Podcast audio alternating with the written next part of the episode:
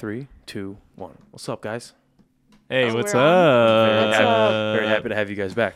Um, but Oh, what, that what- was fast. That wait. came out of nowhere. oh yeah, I, wasn't I just want to get it started. expecting- okay, because let's if I go. just if I just start We were talking, just talking, and we're it's never not gonna even- stop. fair and- enough. um, but no, True. so the uh, well, what I was gonna say about the mics and shit is those ones are weird because with these ones, um, like you can hear that, and then you hear that, you can tell the difference. But with those, even though they're smaller, you don't have to be all up close with it. I was, I thought you Oh. had to be, and I was worried about that with y'all's Okay. episode last night. We did fucking five people on one pod, so I was worried as Oh fuck. yeah. But in post, Yeah. uh, because you were on this one and you were right there, right? Yeah, I was right you had the small Yeah. one as well. You guys sounded exact the same as these. Oh, I I maybe had to tick it up Oh. like half a decibel. Because the are, these are the Shure SM7Bs. Yeah. And you have like preamps for them. Mhm. Yeah. Yeah. so, sometimes it's. And this one does this the one have a preamp? No. Is this a 3B right or something? That's the MV7. Okay. Yeah. Yeah. A little different. Yeah, that doesn't require a preamp. Makes and sense. it's That's funny. I've ran these through the uh, audio thing. I don't know what the fuck you call that, but Audio interface. yes, that I should I should know I should know the full That name of, the of, of things that I spend like two hundred dollars on. It's Um, but it's not cheap. yeah, without the without the uh, the preamp on, they use a Cloudlifter. Cloud lifter. Yeah, without the preamp, it sounds like shit. yeah. It It's just like- Mine were Yeah. blown out. Oh yeah. Yeah, Really interesting. because these were pumping out way too much power, and it was frying out whatever the fuck Oh. goes on in there. Makes sense. Yeah, it was fucking crazy. I see the Mogami cables. Those are good. Good cables. Good cables. I love those. I have the mango cakes approval. Is Yeah. that the one with the gold on it? Yeah, the gold. Okay. uh, yeah. Because those ones, uh, I have the same ones. I feel like those ones came with this. Ah, nice. So, yeah, I don't know. I know those are the good ones, and I tried. It's funny because I think those cables are running with the smaller mics. Yeah. So I totally fucked that up when me and David were setting this up like six months ago, five months ago. Mm. But anyway, uh, how Some you guys cable doing? talk. It's good, to Good. see you guys. Good. Good to see you too. How's the uh, performing life? How's the working musician life treating you guys? Um, It's so busy. it's yeah, it's starting for me. I only started last July doing this, maybe June, and it's starting to calendar starting to pick up. Yeah. Yeah, so it's good. It's a blessing to do this for a living. Because y'all do your mango cake stuff, Yeah, and I don't I don't mean to say that like dismissively. Oh, you, you just guys the just, mango cake stuff. you guys just do mango cake stuff. No. Yeah. So you guys perform off with the the, side. yeah y'all y'all perform with the mango cakes, but you also like teach music, yeah. right? You just So- came from lessons. Both of us, yeah. That's do you guys we teach at the same place? Yeah, Oh, that's sick. Yeah. Okay, Yeah. that make, that Yeah. makes sense. That's sick. Where do y'all teach at? it's a place called Rock 101. Okay. uh, run ran by Kevin Herrig, really cool guy, also a great musician. You should have him over. I I'd think. love to. Yeah. Yeah. He's he's OG, like he's been he's like around Amanda's time too. It's like started, so Okay. great musician. So That's And, fucking He hired us. and great business. Man. great, great situation over Yeah. there. Yeah, That's fucking cool. How long? So you've been teaching? For, is it this July, June, or last last This. year? Oh Yeah. shit. I started July. Uh, my teacher paycheck stopped coming in in July, and Mm. um, Well, you were a teacher? I was a PE teacher. Oh, that's right. Yeah. You, you told me that. Yeah. You're a fucking PE teacher. Yeah, man. That's Elementary, fuck- that's crazy. some I- middle school. see, there's jobs that I know that I can't do in life, and that's one of them because we would only be doing weightlifting and dodgeball. That's, That's, it. that sounds like so much That's- fun. Yeah, but that's not a- group of kids. that's Half not a the year was curriculum. definitely just dodgeball for sure. Half the year was. That's fucking. So, like, have you seen um, Bad Teacher with Cameron Diaz?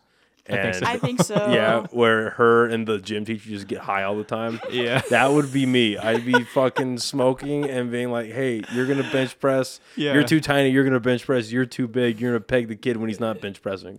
That's what you're gonna fucking do. And that's that's school today, guys. it, it's it's funny because like if you're a PE teacher, it's it's almost like your stereotype is like the dumber teacher or like the less intelligent teacher. Yeah. But like, isn't it intelligent to get paid the same as everybody else? Yes, dude, that is so smart. get paid the same as everybody else to do And less play work games. and play games. Yeah. Like it's great. It was great, but That's fucking hilarious. it got exhausting at some point Yeah. because I, I, in my heart, I'm a musician. Yeah. You know, so if you're not, it's a great job for sure. Well, 'cause I, f- I feel that same because I I'm very fortunate to have the job that I have, like the nine to five that I have. I like it. It's it's easy as shit. Nice. and um, I'm good at it, so that makes it even easier. But at the same time, I find myself sitting at my desk just zoning the fuck out and being like, I could be doing a million different things Wow. with my life right now. Wow. You know what I mean? Yeah. Yep. You can never have everything, huh? Yeah. Well, because well, 'cause, like on the one hand, you know, I haven't, I obviously haven't found a way to monetize this very well.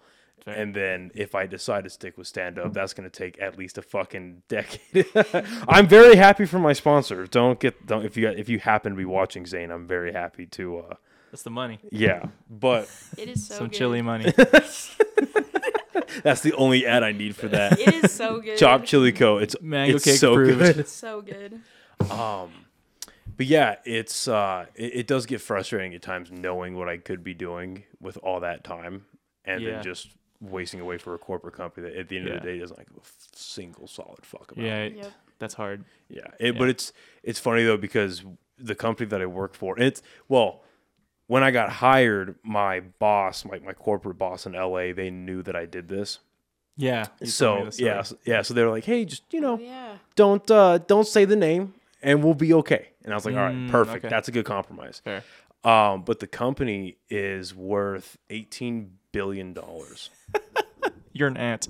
Yeah, eighteen billion dollar net worth, and so, and all the guys like towards the top, obviously they got a ton of like stock options and shit. So when the company goes public, like they're they're already talking about it apparently, where like once it goes public and the shares start to stable out, they're just gonna sell all their shares and retire. And some of these guys are gonna make like millions and millions off the shares.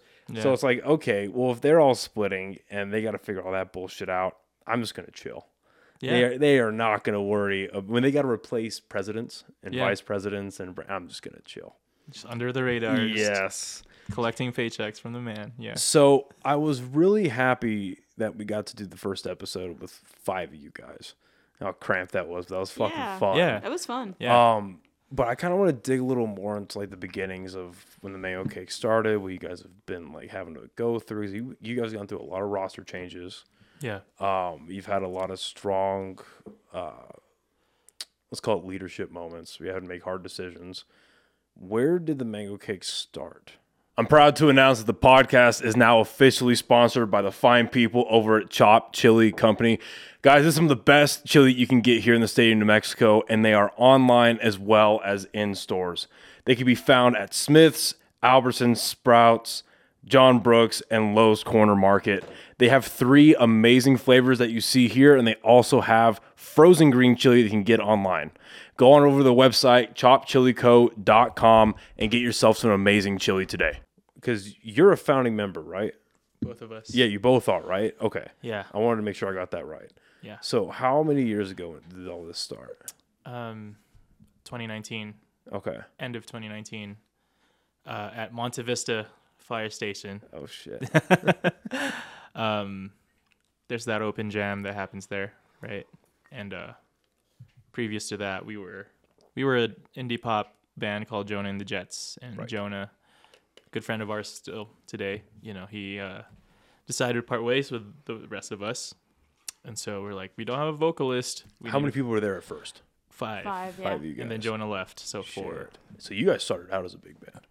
Because five is a lot. Five's a lot. I'd say so. Even I know. Now we think it's small. We're all, Yeah, I'd say so. I mean, for like, Fair espe- enough. especially for Albuquerque. That's fair. You know what I mean? Yeah, four to five is about average, right? Yeah. Yeah. Three to five. Yeah, so Three I'd say four. three to four is three your to four average. Five's like peaking over. Yeah.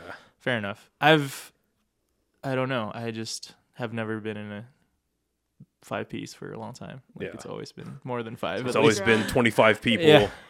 You ju- it's just it's a slippery slope of keys, great, sax, you know?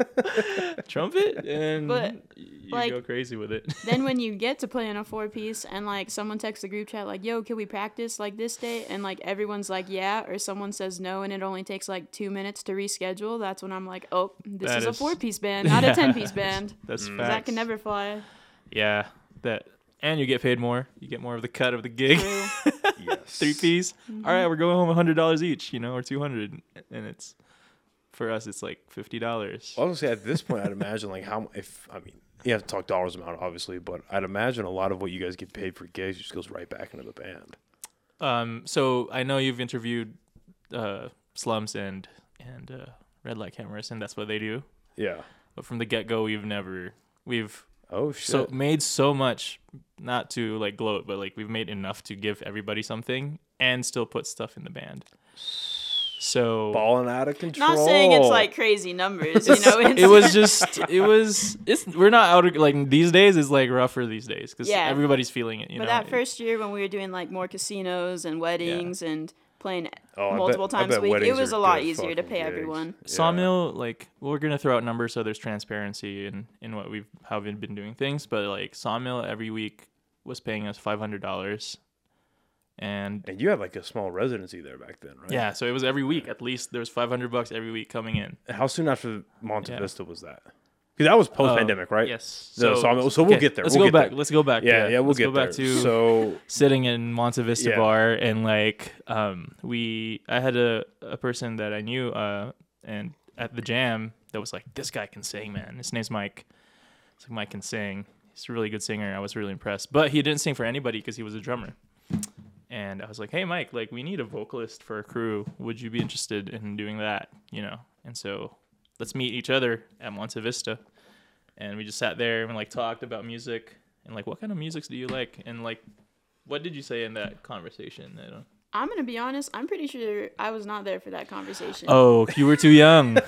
yeah, you were too don't think I could young. She wasn't 21 yet. I just remember going to Mike's house for the first time, That's right. That's right. and even then I was like kind of sketched out, just going to right. a random right. house. I didn't know anyone really. Makes sense. Yeah, we barely knew each other at that point. Like we have had only known each other for a month at that point. how point. did you guys meet? Just the Uh, getting that- together with the band? Yeah. Okay.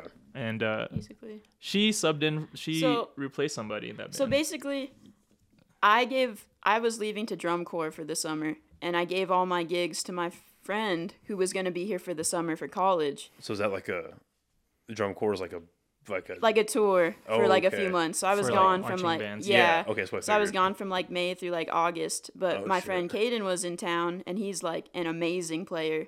And I was like, dude, I'm in like a couple like little projects. They're not really gigging or anything yet. Like, do you want to take over, like whatever I'm doing right now, so that they have someone? And like, I guess over the summer, the summer, like Jonah and the Jets formed. yeah. So I had Caden playing drums for us. Yeah. And then we and then I got back like literally the day he was leaving again. So Yeah. So he, she Tina came back, played some shows with us with the Jonah and the Jets, and like, all right, cool. Like this is this is cool. And we had a couple. Yeah, we would like work on hits and stuff like that, right? Like, yeah, I remember those moments. Um. So yeah, we had only kind of known each other for a couple months, and then Jonah drops the bomb of like, and we were like, Feel free to continue. I'm just gonna like check the cameras. Yeah. Just continue. yeah. Um. Jonah was. We were Jonah and Jet- Jets were like starting to pick up gigs in the Yeah. indie scene. I thought we local scene. sounded really good too. We sounded really good, I think. Yeah, you're right. And uh Jonah was like, I don't like how you play my music. It's just like back then I was like stupid. I'm a great musician. That's stupid, you know. But now as a as a person that writes music, I'm Yeah. Like I, I can see that. I was gonna say. I can so, Yeah. see saying So that. looking, how do you how do you self critique that looking back on it? Like, do you think this person was Just right?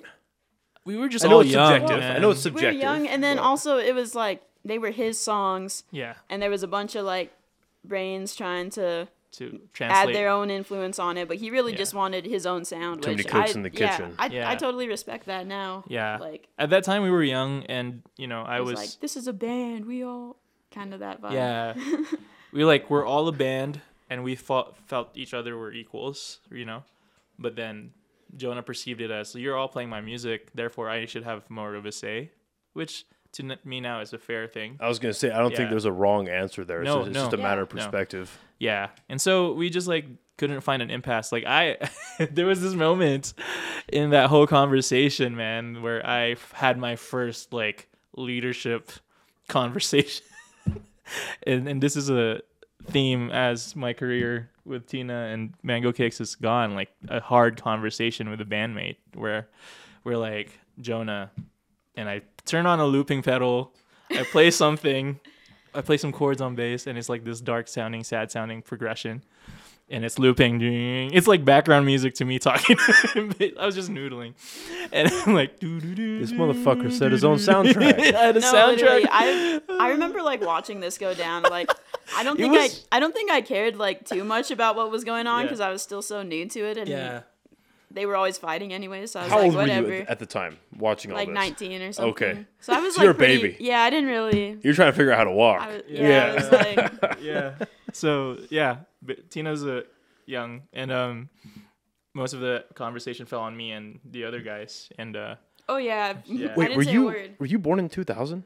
99. 99. Damn. Okay, see, it's because I'm a dork and I base age off of how old were you when the first Tobey Maguire Spider-Man came out? Three years old when Spider-Man came out. 2003, two, Two. Two. Oh, that was my birthday gift because that came out May third. No shit. My birthday's May second. So in my uh, in my movie. bedroom, I have a rec- I have a recalled uh, Spider-Man poster from that movie because uh, 9/11 had happened during the promo for that Oh. movie, and they made a poster where Spider-Man. It's the first teaser of it. Spider-Man's peeking out behind a building, and you remember how Tobey had the big eyes? Yeah, yeah, yeah. Um, and they're reflective. Yeah. And so in the reflection of the eyes, you see the twin. You see the twin towers So sad. and they had to take down all the posters from the theaters. Wow. So it's super hard to find them. And there's a store in Coronado, and they were selling the bitch for 19 bucks. Nice. And I was like, "You have no idea what you have. This is mine." anyway, anyway, so you set a soundtrack to the breakup. To the And, breakup.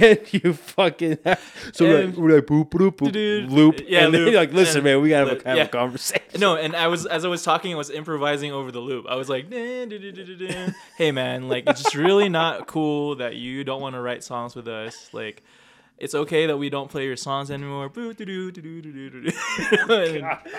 It was, and I wasn't even thinking of what I was doing. I just like needed to do something else because of the discomfort of that conversation. That I had to like.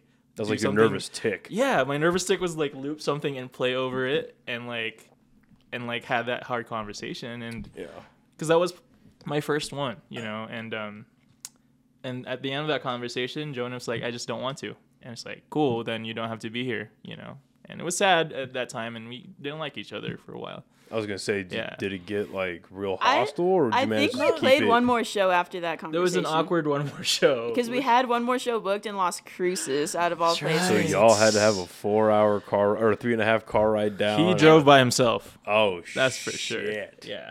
I feel it. yeah. I I, didn't- drove with some other guitar player. I do not even remember. And what's funny is that show was killer. Like we killed it so hard.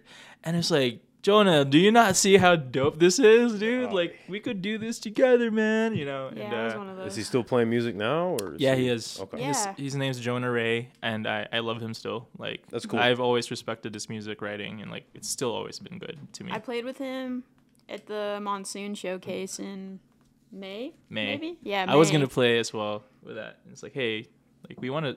Tina and I still want to play with you. His you know? music is so good. I- It's really good. I love his songwriting. It's called emotional maturity, ladies and gentlemen. Yes, we've grown. All right, so the breakup happens, and now there's four of you. Now there's four. Okay. and we're like, what the fuck do we do? and uh, we we sit there in a practice room one day and like, let's just play different kinds of music together and see what happens, you know. And we just jammed and jammed and jammed and jammed and like we didn't really fall into something, and so we just felt like we just need a vocalist, like we need somebody that can sing. So before before we get into that, Yeah. how many years of ex- I guess experience? I don't like. Were you guys classically trained before Yeah, talk about it. you guys start? Like before you even started with Jonah? Like were you guys? Uh, is you like self taught, classically trained? What, what was Yeah. your? What, how many years of So- experience? I guess. So I started like drum lessons when I was eight years old, and I did like the whole band th- thing through middle school, high school, college. So literally that summer I came back for um, from drum corps was like I literally got back, drove to UNM, went into the dean's office, and like quit the music major stuff like Ah. immediately. Wow. Cause like I had just toured all summer and I was like I cannot go back to this place. Like I'm still gonna drum, but I'm not gonna be a music Not for major this anymore. program. made- what- so yes, what- I was like playing with like the you? jazz orchestras. I was playing with the New Mexico Phil, like all that stuff, and I was so burnt. Like Mm, I was just burnt out of it all. Okay, because I'd imagine. Well, what what level? Because when you come back from drum corps, what level of um like learning did they have you at compared to what you're performing at? So, okay, drum corps was crazy because it was like May through August, and we're talking like 10 hours of rehearsing a day, go into competitions like almost every day, like literally like your goal is just to get better every single day, all day.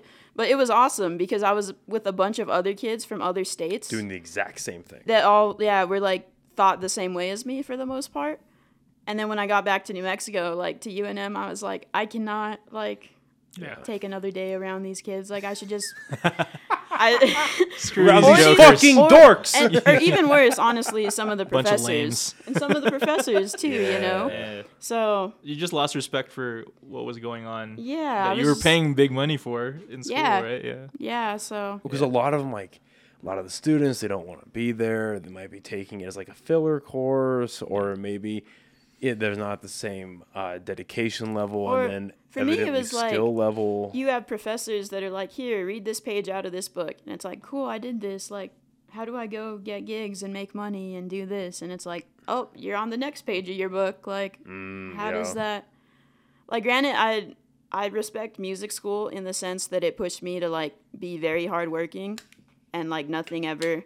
I really never quit on anything I attempt these days, and I think that's one thing I gained from it. yeah. Um, that's rare. I mean talking from a guy that dropped out four times from unm that's rare that unm taught you a fucking work ethic. Yeah, I, no i, think unm fucking ruined my work ethic. Dang. i'm being dead serious. S- i think sucks. i think going to unm ruined my work ethic. Dang. Yeah, well, because I went from six years of military school down in Roswell, Yeah. Well, that's all it was. It was your day is so structured and your day is laid out and all this shit. And then I go to UNM thinking, oh, well, I've been busting my ass for six years. I can just keep that. Like, what the fuck? Yeah. And then it was like, okay, but you have to, but I'm I'm paying for all my shit, and then I'm paying for my apartment. I'm paying for everything. So I'm like, all right, I gotta have two and a half, three jobs, then go to school full time.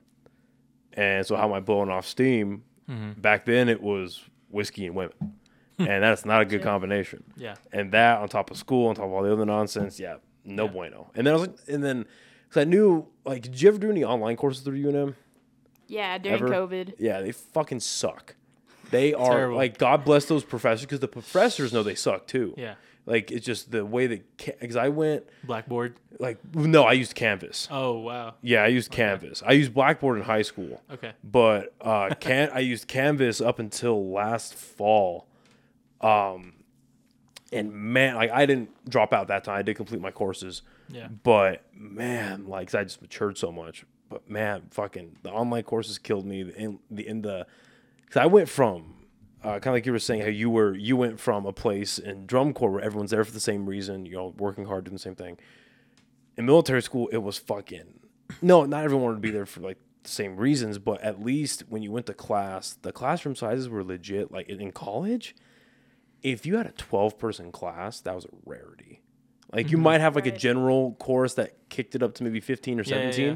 but generally it was 12 people in a class. Right. Super tiny. So Yeah. you're actually learning something. Yeah.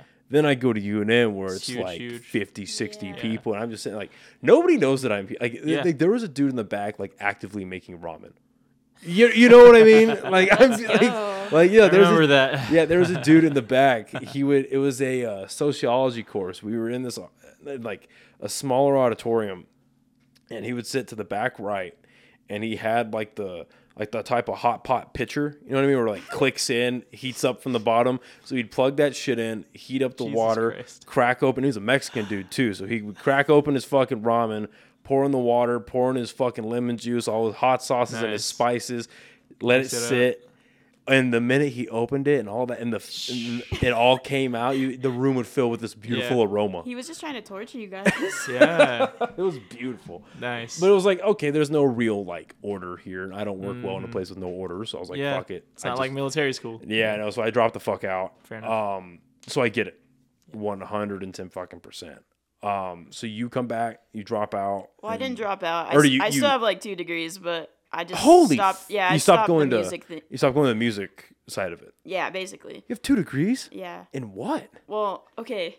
So one is actually music, just because I'd taken so much. By the time I dropped out, Yeah. they were like, "You're good." Yeah. Um, and then I just like hustled. no, my, you're actually our star student. We just wanted to keep you here to like I don't know. No, that's what it, they were devastated. They were pretty sad, but I couldn't do it. And then I had I also have a psychology degree, degree that I just hustled through the last year just oh to shit! just to have one. That's fucking sick. Yeah. But Oh, Okay, yeah. So so you you so yes, very trained. so you do the- get out of so. Well, oh, I I had a train of thought. Okay, so how many years leading up to playing music for the first time with Jonah? eight years old to like 19 or 20. So like So over a Twelve fucking over 10. decade. Yeah, over 10. That's sure. Sick. So where did where did music start for you? For me, um, it happened. So in the I'm from the Philippines, so I, I grew up there for 16 years. Oh shit, you Yeah. were born there. I was born there. My childhood was in the Philippines, and so I grew up playing basketball. And in the Philippines, most boys are like you play guitar or you play basketball. And then in high school, um, I got to this moment where I started liking girls, right? And then the teacher would be like, "Hey, Dominic, you play guitar? Can you play guitar with Abby so she can sing with you?" And I was like so jealous. I was like, "Dude, I want to play guitar." with a girl. You know? so I was like, oh man, how do I get to that point? You know? And I, I was like, oh, it's a guitar. Like I gotta learn guitar. Well, I started learning guitar, and it was like, this shit sucks. This is painful. Like playing all those chords hurts. You know? And my friend was like. You know what? Dominic already plays guitar. You should play bass because you only play single notes at a time. I was like, what?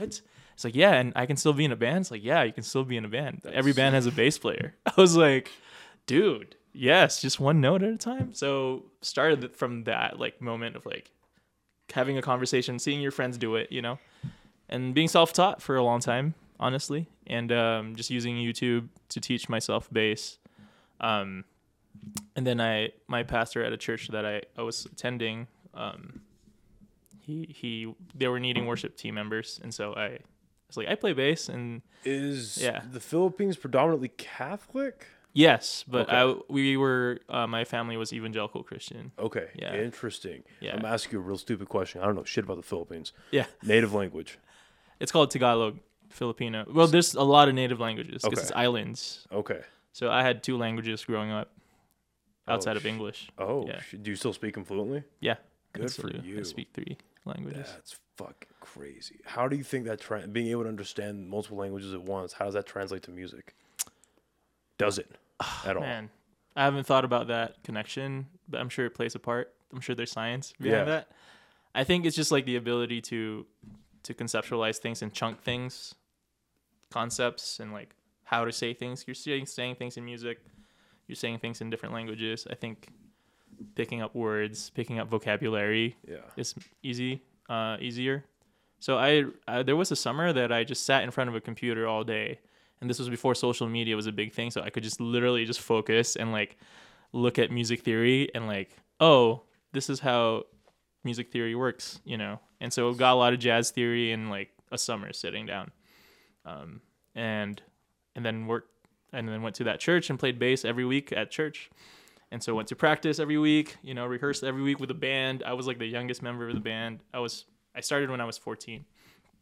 And so I did that for years basically.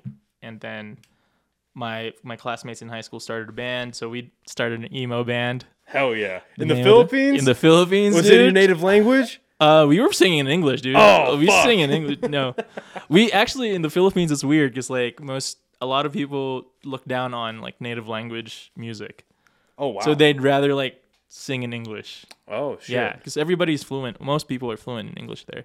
Oh okay. So, yeah, was, oh, that's not that's weird. That's cringy if you sing in our language. So you were know? you growing up learning two languages at once?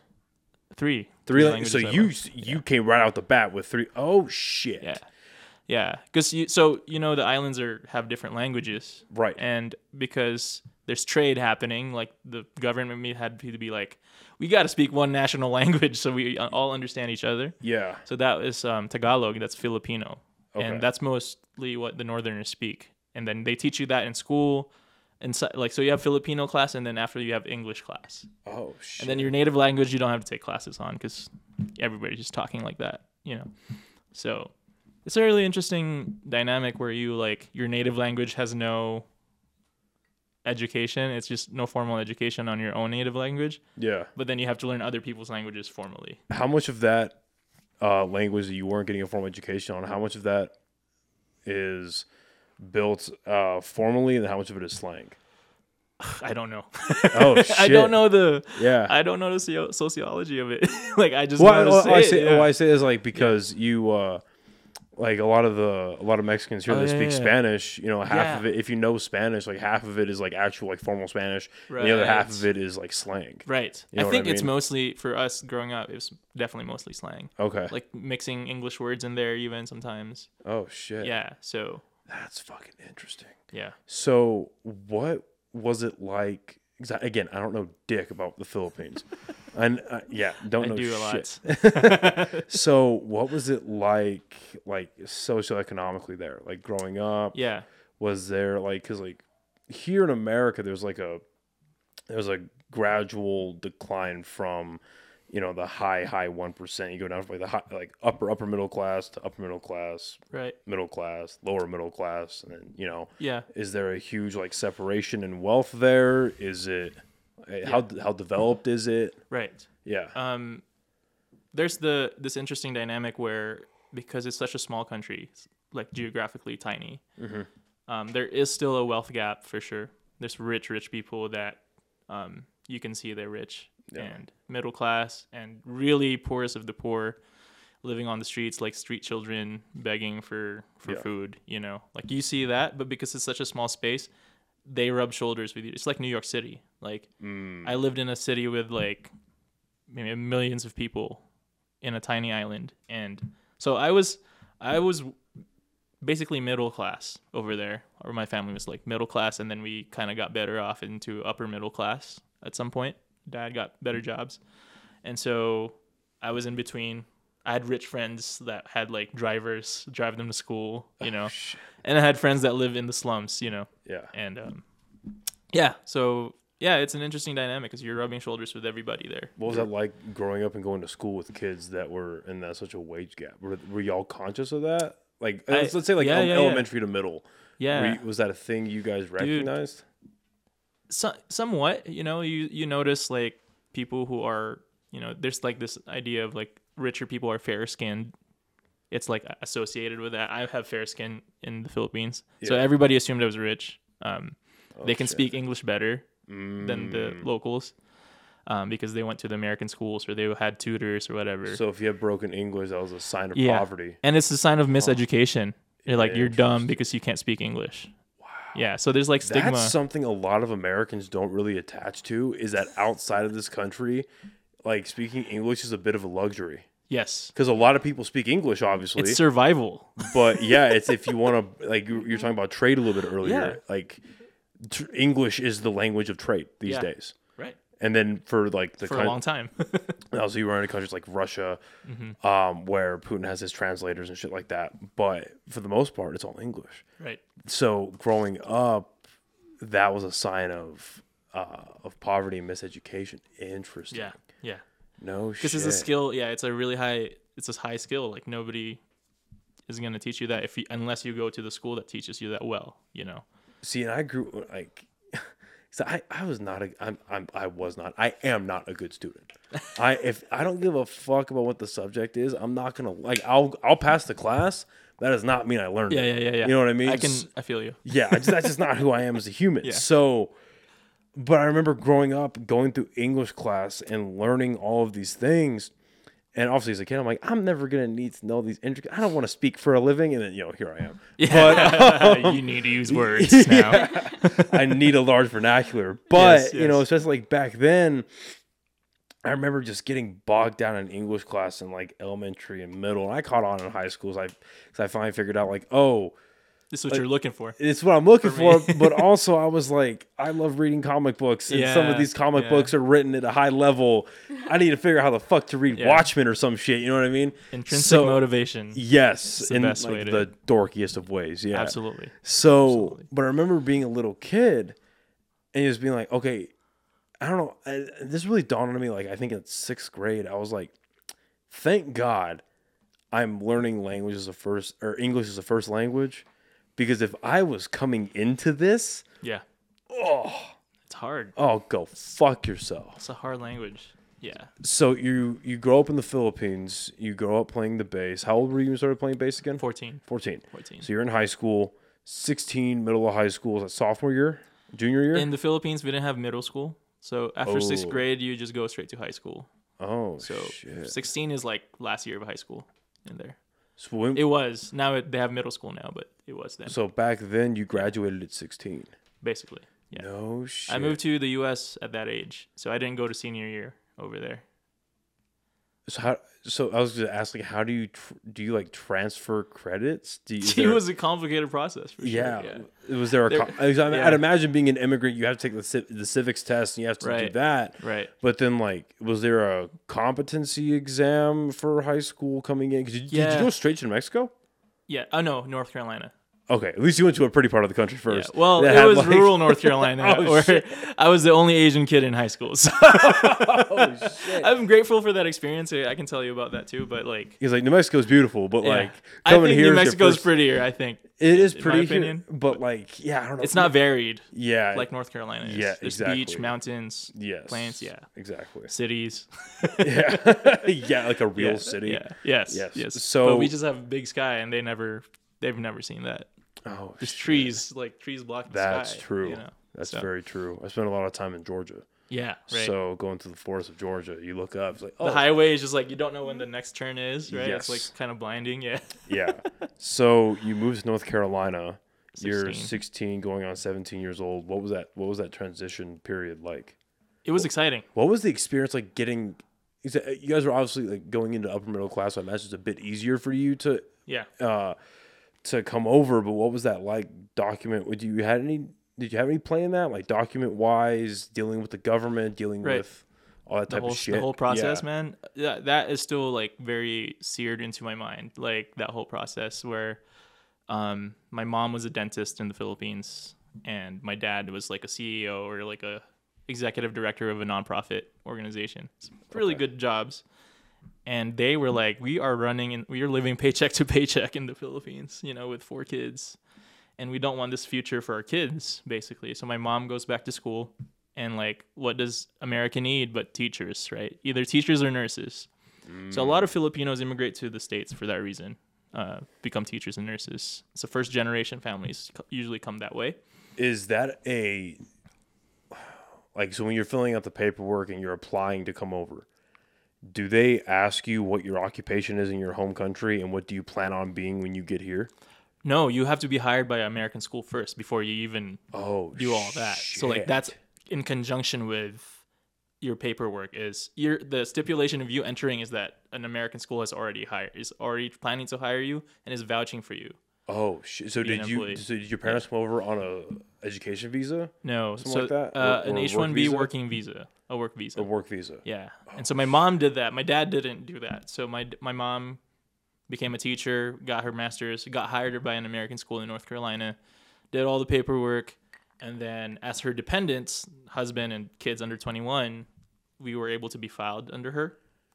So Smart. yeah, so Smart she can, she comes in first two years, saves up money, pays for, pays for the plane tickets and the the travel and like the paperwork. And Oh, so that she stuff. left independently. She had to leave us, dude. That's a common Filipino story. We ha- I didn't have a mom for two years Like, Oh physically. my God. for immigrant immigration purposes, and so yeah, that that's what it took to to kind of like get here. And so my mom literally had to go back to school as a dentist to be a teacher So why North Carolina?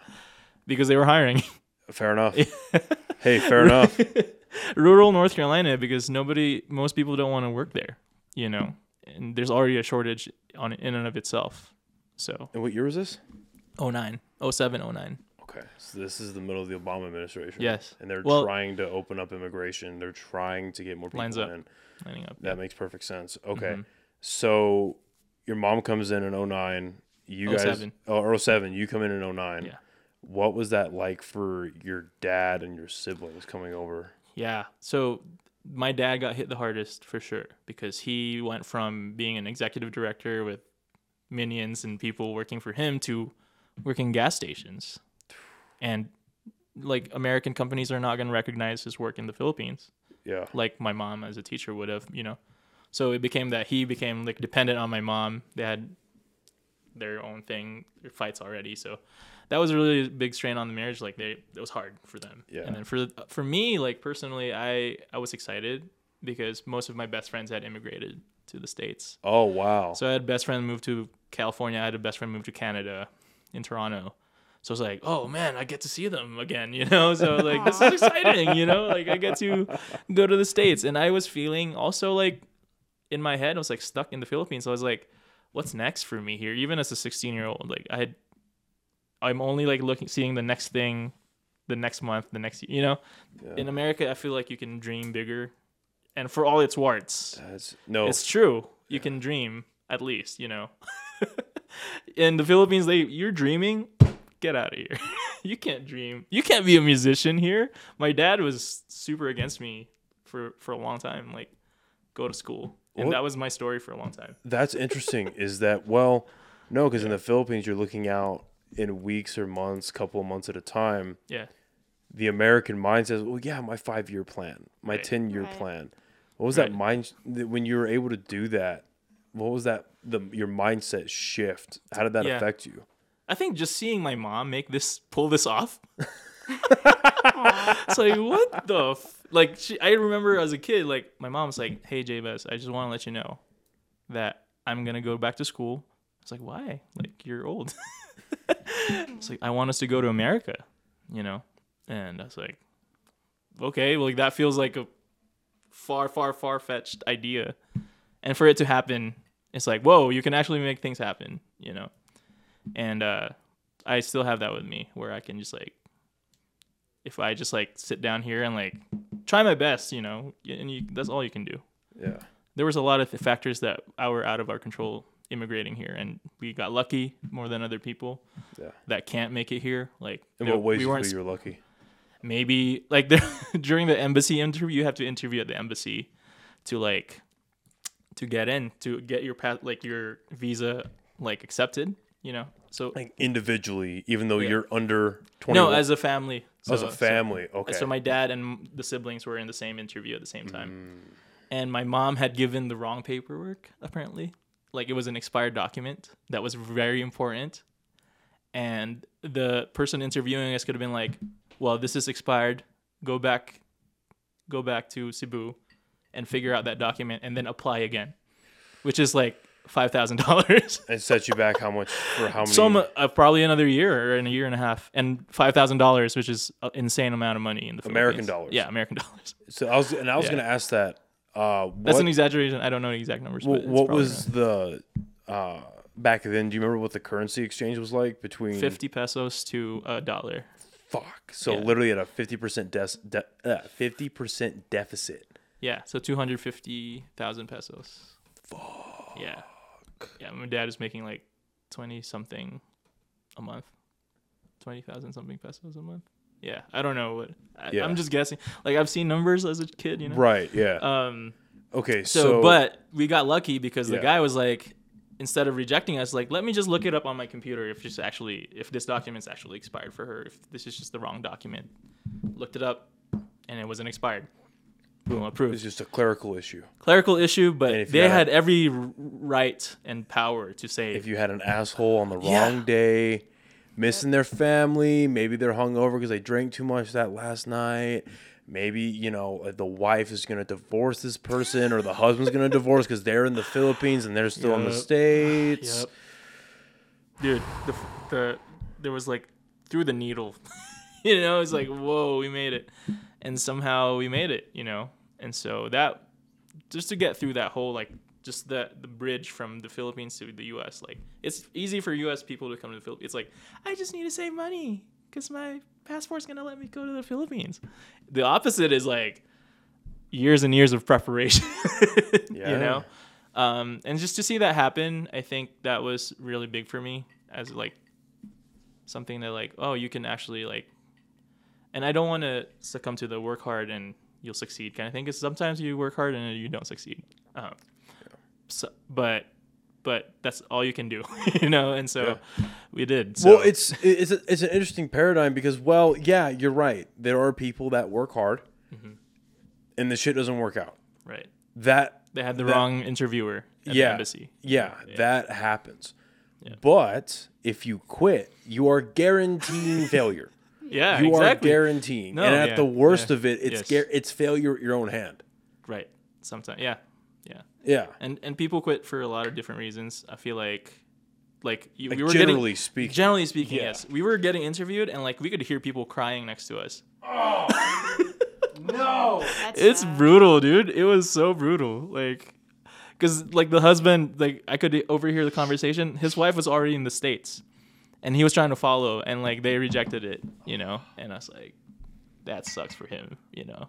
And so, yeah, um, yeah, really lucky to get to be here, and so I was excited to be here, um, and even if it was rural North Carolina, like I got to see my mom again, you know, after two years That's awesome. and see some family. Some family also immigrated. See, and that's the type Yeah. of shit, especially today, a lot of people need to hear. Like I've, I'll be honest, and people that are my close friends know this about me. Like I've lost a lot of my patriotism for the country for Yeah. reasons that I can't talk about yet. Yeah, But I still love this country. Like we have Yeah. our problems. Yeah. We certainly Yeah. have our problems, but we Hmm. are still on top. And it and I think one of the best case case studies for that is how many people despite what we think not even like we despite what this extremely loud minority of America thinks is wrong with this country or is this end all be all issue or issue like collective of issues mm-hmm. in this country. We still have hundreds of thousands hundreds of thousands to potentially millions of people trying to get to this country every year. There's a reason for that. Yeah, you know what i mean? There is a unbridled fucking reason for that. Yeah, so stories like yours are the type of things that people need to hear. Yeah. So you get to America, you're in North Carolina. Um, what was it like? And did did you go to the school system? Oh yeah, I went to a charter school. Okay. Um, Oh, did your? I was before we get to that. Did your money, any like, uh, any pesos you had, did that transfer over? yeah, Did you? uh, But it's just at the currency rate, obviously. But so at the embassy, did you change that over? yeah. Or okay, There, that's that's there's not much of a problem there. Okay. that stuff. Yeah. oh, they're willing to they want your money. They're willing to take that they, shit. yeah, want your money. So you come over and you get into the school system. Are you continuing music? Yes. So Okay. yeah, at this point, I land in rural North Carolina and very segregated still. Like the the city school was like mostly white, and I landed in the mostly black high school, ninety percent black, and I was the, one of the few Asian kids in there, and definitely the only one that's not from America. Oh And- shit! And I land in um in band class, and all these like amazing musicians around me, like church musicians, gospel church musicians. And Southern- somehow they Southern just did Baptist not have, musicians. Yeah, somehow they just did not have a bass player. there was a drummer, keys player, horn section, huge horn section. It was like a pep band style band. Huge horns, like hella horns, woodwinds, no bass player, no guitar player. And I just somehow landed there, man. And so uh, that's another thing I'm grateful for because I was like, whoa, I had the, I got the opportunity of a lifetime to sit with these people. And I got my education on funk music, gospel, R&B, like all the and you totally didn't need that at all. So yeah, I needed it. No, actually, yeah, no, no, so sarcastic. Yeah, because the, mu- the, mu- the music y'all play now, yeah, that's like, legit. There's your groundwork right, Right, there. that That's was the groundwork. Yeah, I was classmates. I Tina has heard this so many times, but Oh yeah, you haven't heard this. You haven't heard this, but I I was classmates with a guy that eventually got to play with Just, Justin Bieber on keys, and is still now a producer in LA. Like that kind of talent next to me every day for two years was like, because they were harsh. Like they were like, your pocket is wrong. Like made fun of you. So for people who don't know what a pocket is, pocket is the how the song feels and how it's supposed to sit. You could play the right notes, but if you're not playing at the right time, You don't have time, the rhythm. you're not. You don't have the pocket. And I didn't have the pocket because I'm the, from the freaking Philippines playing emo music, playing metalcore, you know, and um, land there first day of class, man. They were like, "Jabez, play something in B flat." I was like, "What does that mean? Like, play something in B flat?" It's like I know where B flat is, but play something? Like, what does that mean? You so know? okay, that, didn't even click. So if you're playing like metalcore emo shit in Yeah. the Philippines, Yeah, you gotta be listening to American music. absolutely. so what? It's Oh, like yeah. Attack Attack, Old School of Mice and Men, Sleeping with Sirens, As I lay dying, as as ooh, dude. As I Yeah. lay down, old Devil school, Wears Prada. old school Chelsea Grin is in there somewhere. Uh, no, I haven't No? heard that one. Yeah, You ever heard of Chelsea Grin? No. Like we, the emo stuff was like Chiodos and Bless the Fall and Saosin. and- Dude, Bless the Fall. Bless the Fall is coming next week.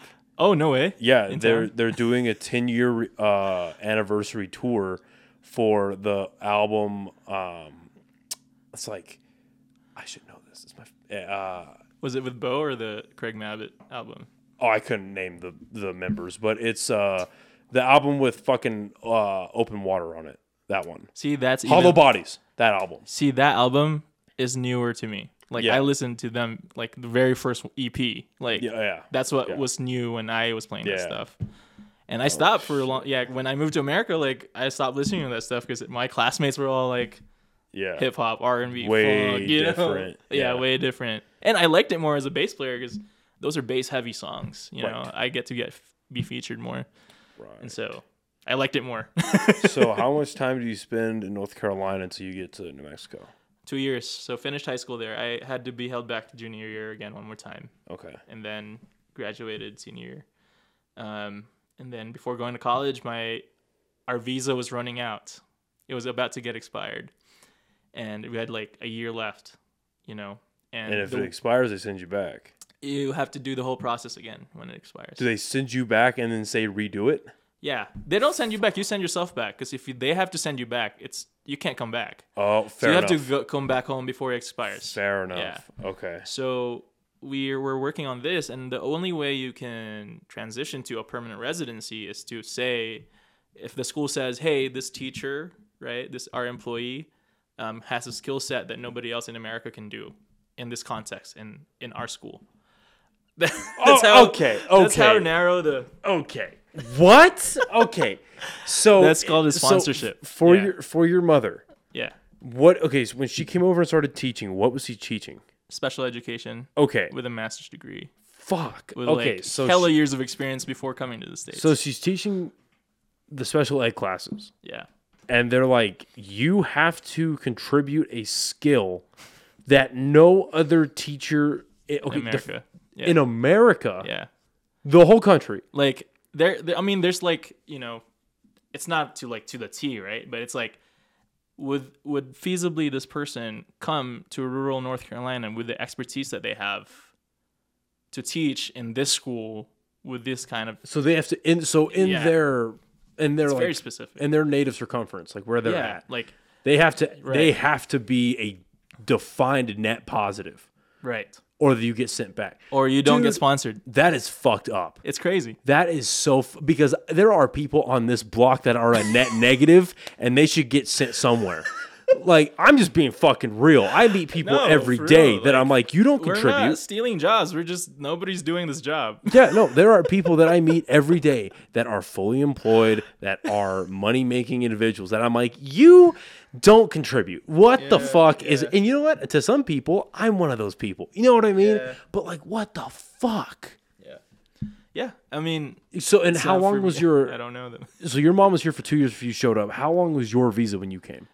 it was a six year visa i think Six Yeah. years in a country, yeah and then they're you gonna gotta be like like let's say you come here for six years and you're spotless, right? You have Yeah. no criminal arrests. Yeah, yeah. You have no That's most people. right. Yeah, yeah. You have no issues. Yeah, no issues. You are not causing pro- you, Traffic you- ticket at worst. Yeah, you don't get as much of a noise complaint. Yeah. And they're like, "Hey, you have to make a fucking seismic impact in comparison To to you know what Yeah. you were doing or whatever. Make Yeah. a seismic impact." there's a point system. It's crazy. Okay. Our immigration law system. I worked in immigration law, so I've seen it. You know, it's f- it's what's, dense. The, what's the point system? it's basically like they judge you on like you get a certain amount of points if you have a certain amount of criteria, and a certain amount of points makes you like qualified to apply for certain visas. So master's degree or higher, certain number of points. This amount of income per year, this amount of points, et cetera, et cetera, et cetera, et cetera. So there's a there's a lot like Olympic skills, Olymp, you know what I'm saying? That like I don't know if you're kidding or not. Justin Bieber being able to sing in the United States, he's Canadian. So he needed to go through that whole system himself.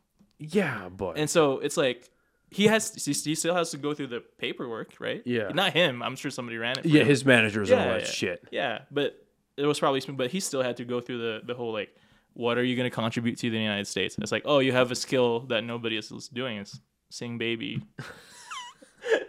you know what I'm saying? Like, you know, you're creating economy, you're generating income for the United States. Jesus Christ. And so, and I think How funny was it? Just yeah, this is kind of on subject, but how funny was it when they fucking deported Twenty One Savage? Did you hear about Wait, that? I didn't hear about that. you didn't hear about that? Yeah, I have no idea. Yeah. Okay. So Twenty One Savage British, is, is right? British. Mm. They deported his ass like two years ago. What did he do? What? Why? Uh he fucked up paperwork, and they were like, "You got to fucking go back to London, boy." And do it again. Yeah. Sir Twenty One Savage got deported. Damn. Yeah, that's rough, man. Yeah. I don't feel bad for that guy because he's a Yeah. fucking millionaire. You Yeah, know what I fair mean? enough. Deal, fair enough. deal He's with it. rich. He He's figured rich. and He's you fine. didn't He's and, fine. and you didn't get he didn't get sent back to a fucking I don't know. You got sent back to London. yeah, sent back to London. Okay, you had to eat fucking OG beans for breakfast unironically. original Like, Americans. Deal Yeah. with it. Yeah. Yeah, the original Americans. Yeah, exactly. So anyway, Fair enough. so I feel like I've been talking a lot. so you- you make it you make it back to UNM or you make it to New Mexico, I'm assuming because of UNM.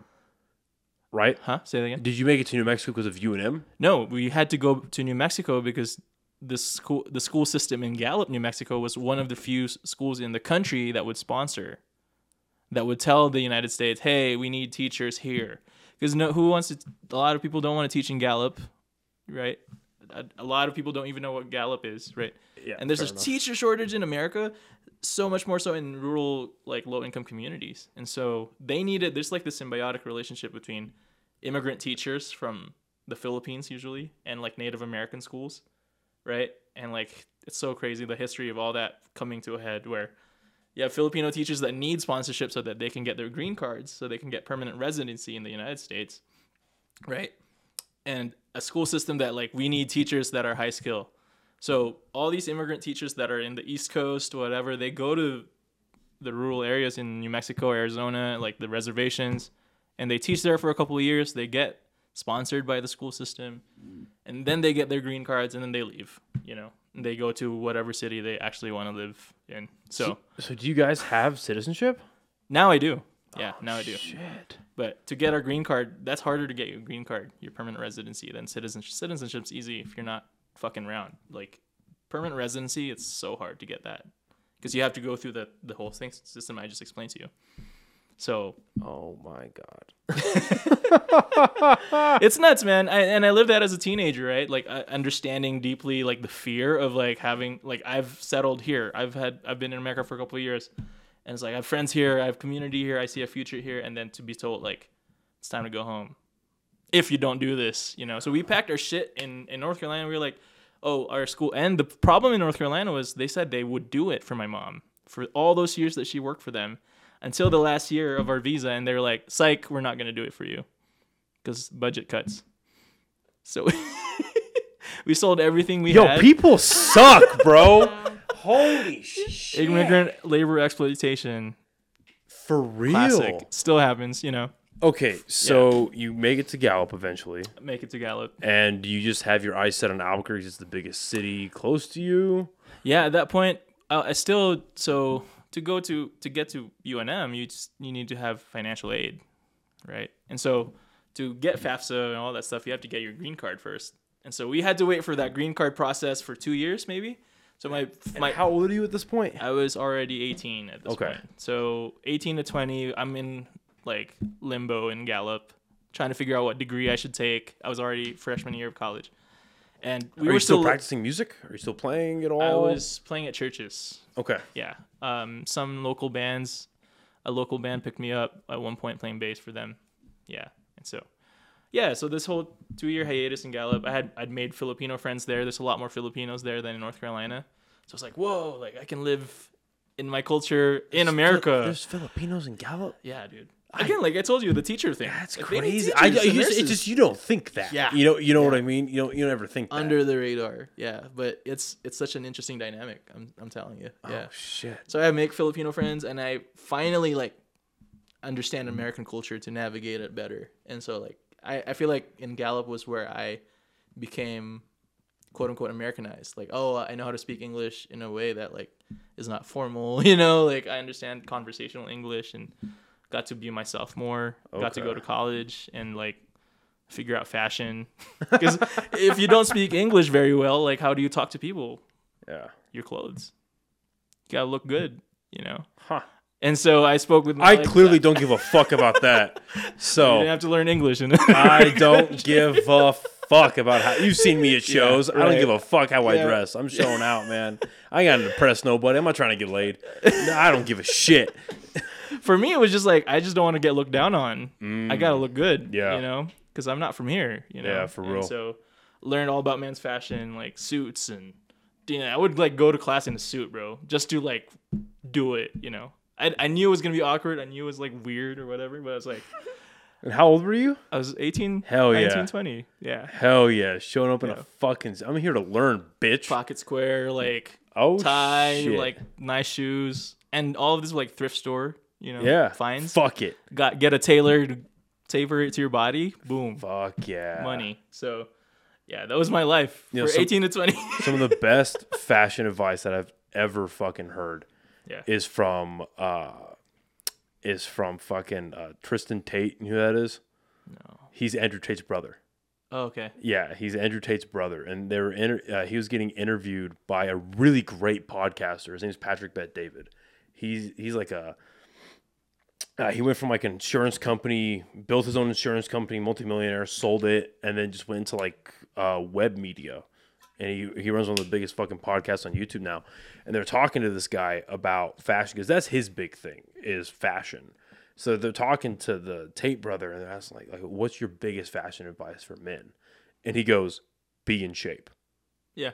And he goes, I, because they they're originally from London and they moved to Romania and they go all around the world, obviously. Well, well, well, not recently because they got fucking arrested, but they used to go all around the world. And he goes, I still have my tailors out in London, and I've gotten to the point financially where my tailor is the same tailor that does the royal family, but the only difference is the suits look better on me because I'm in shape, and these guys are old, fat, and you know Yeah. worthless. So I, I, Yeah. I never heard that articulated the right way. You know, like no matter it doesn't matter what the fuck you're wearing. Yeah. If you're in shape and it's your size, Yeah. it's gonna fucking look good on you. I think, yeah, I think it it's like this symbiotic, like you go lift weights, you get more confident. And then you're like, I can pull this off because I'm more confident about Yeah. trying that stuff. Yeah, you know? definitely.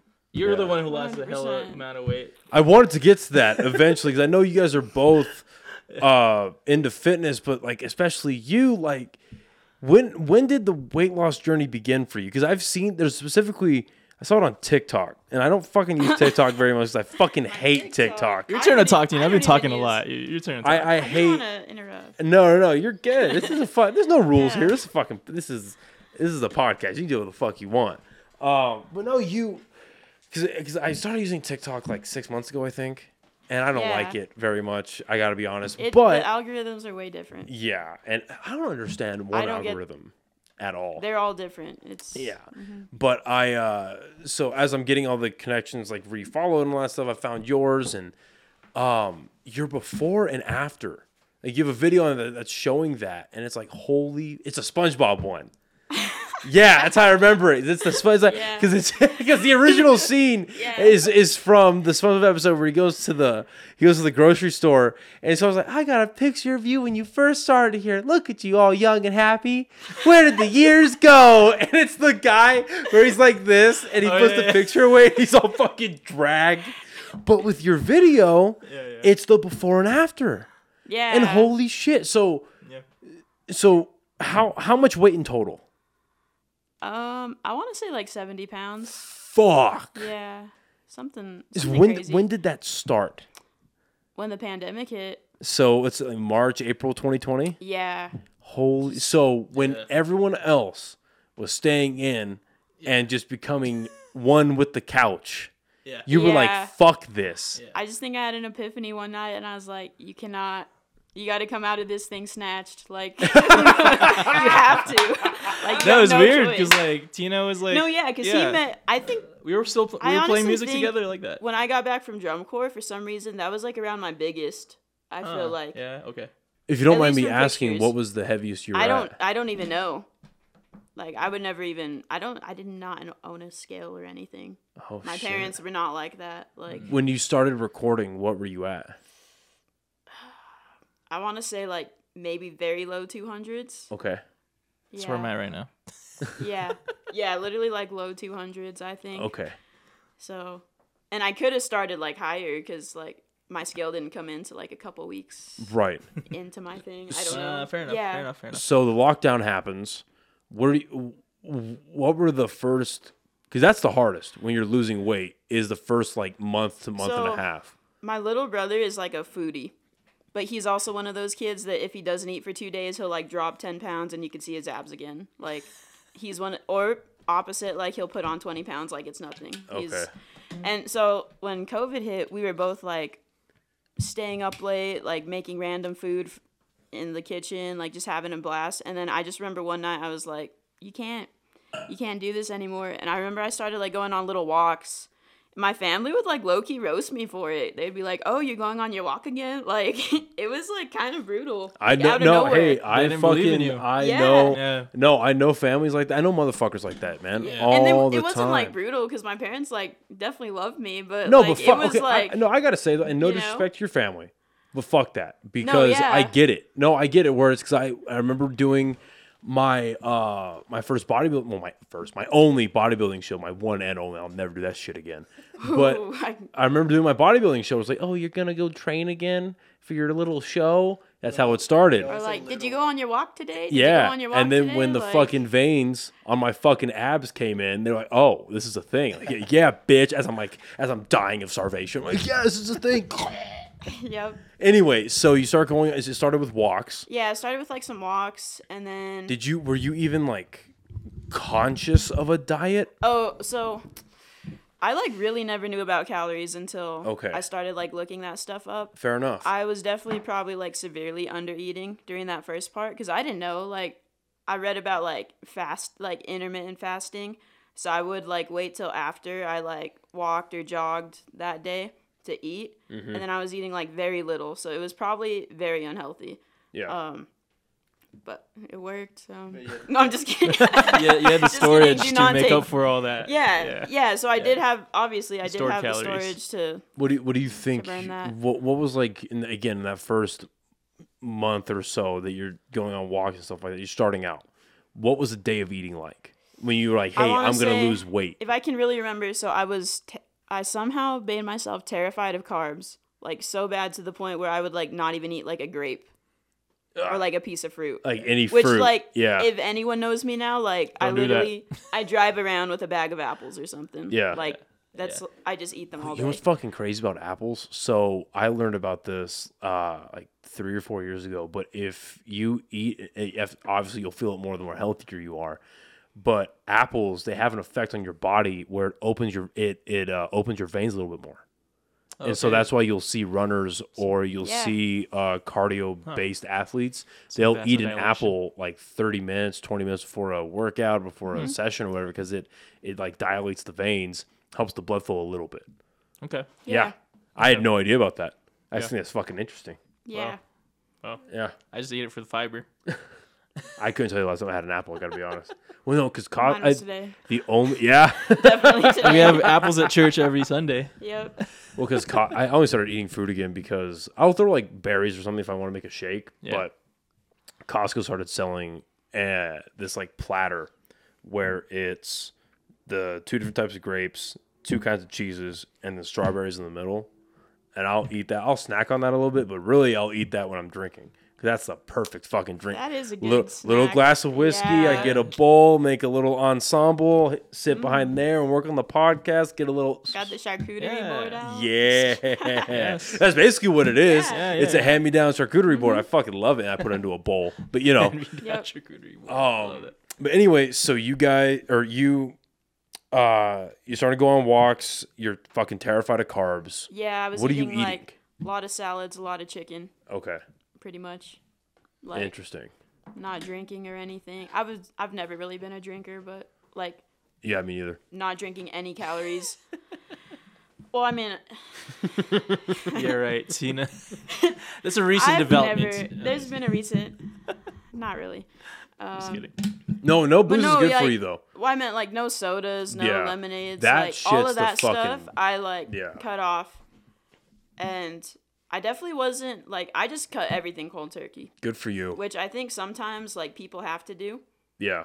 Why? See, that's how I do. people can't just take one bite Same. of a chocolate bar or one bite of a cake, or else it'll be gone. Sometimes I'm like one of those people. That's how I So it's am like I'd rather just not start. Yeah, no, for fucking, I feel that's how I am about whiskey, and that's how I am about uh, soda. Like, I can't do like I, I'll drink like the the zero sugar, zero calorie soda just because like I know it's chemicals. I know it's gonna still Oh, fuck with your Yeah. body. Like, I get that, Yeah. but it's like it's less heavy. Yeah. when you're Yeah. drinking, it's less heavy. You don't have any of that uh, the You don't high feel it in your veins. the high like, fruit. much. High fructose corn syrup, you ain't got that in there, Yeah. and it just it's, it's like calories you don't really Yeah. fucking need. I know you're still fucking up your body a little bit, but you It's, know, if it's not prolonged, your Not body getting- yeah. exactly recovers from that. E- Sure. Exactly. And so, but my weakness is lemonade. I don't know why. I don't get it. Because Costco, they make their lemonade with fucking cane sugar. And they sell it, those Fire. bastards. They sell it in the double pack with the plastic shit that puts Yeah, them together, so together. you can carry them. I guess I gotta buy both. Yeah, no, you have to buy both. yeah, so I buy it and then I, I don't buy it anymore Yeah. because I will go just too through much. but those giant fucking jugs. I will go through that in a week. Damn. Yeah, because I'm like, it's, chug it. it's You're been in the- bored, you yeah, drink it. It's been Yeah. in the fridge. It doesn't need ice. Yeah. Yeah, It's so like water. yeah, So good. like fucking. So anyway, Dude. As this is carrying on through the pandemic, when did you start noticing? You, were you measuring weight right off the bat? Yeah, as soon as my scale came in. Okay. Um, How soon did you start to notice a difference, and then how did you start? How soon was the noticing, and then how soon was the feeling the difference of like the weight loss? um, dude, it's so hard to remember now. I'm probably like a month in. I'm Yeah. assuming. I do remember during the pandemic having to like go to. I would go to like the department store by my house. It closed. I don't even remember what it was. Um, but just because they had cheap clothes, and I would go and like buy a couple like outfits, but then I'd have to go back like a few weeks later because it was already too big and I hadn't even worn them. Nice. So it was like it was definitely yeah. fast. It was one of it was quick. That's Well, fucking Jabez saw me like Yeah. probably after a good amount of it. It was- like I was yeah. probably still a little chunky, but No, yeah, I don't know. I don't remember, but I definitely noticed the difference. Like, yeah. because our la- our next like band meeting was like on, over Zoom, and we are like talking on Zoom. It's like, oh, Tina, okay, cool. Like, Good you know, that's cool. Good job. You know. What were you doing for work? Were you working at all? Um, so I had a yeah I had a job at Olive Garden, but since it was like right. on and off closed, I was still Yeah. in school too. So Oh, it was like on and off closed, and Yeah. yeah. Damn. So you carry on through 2020, going into 2021, like weight loss wise.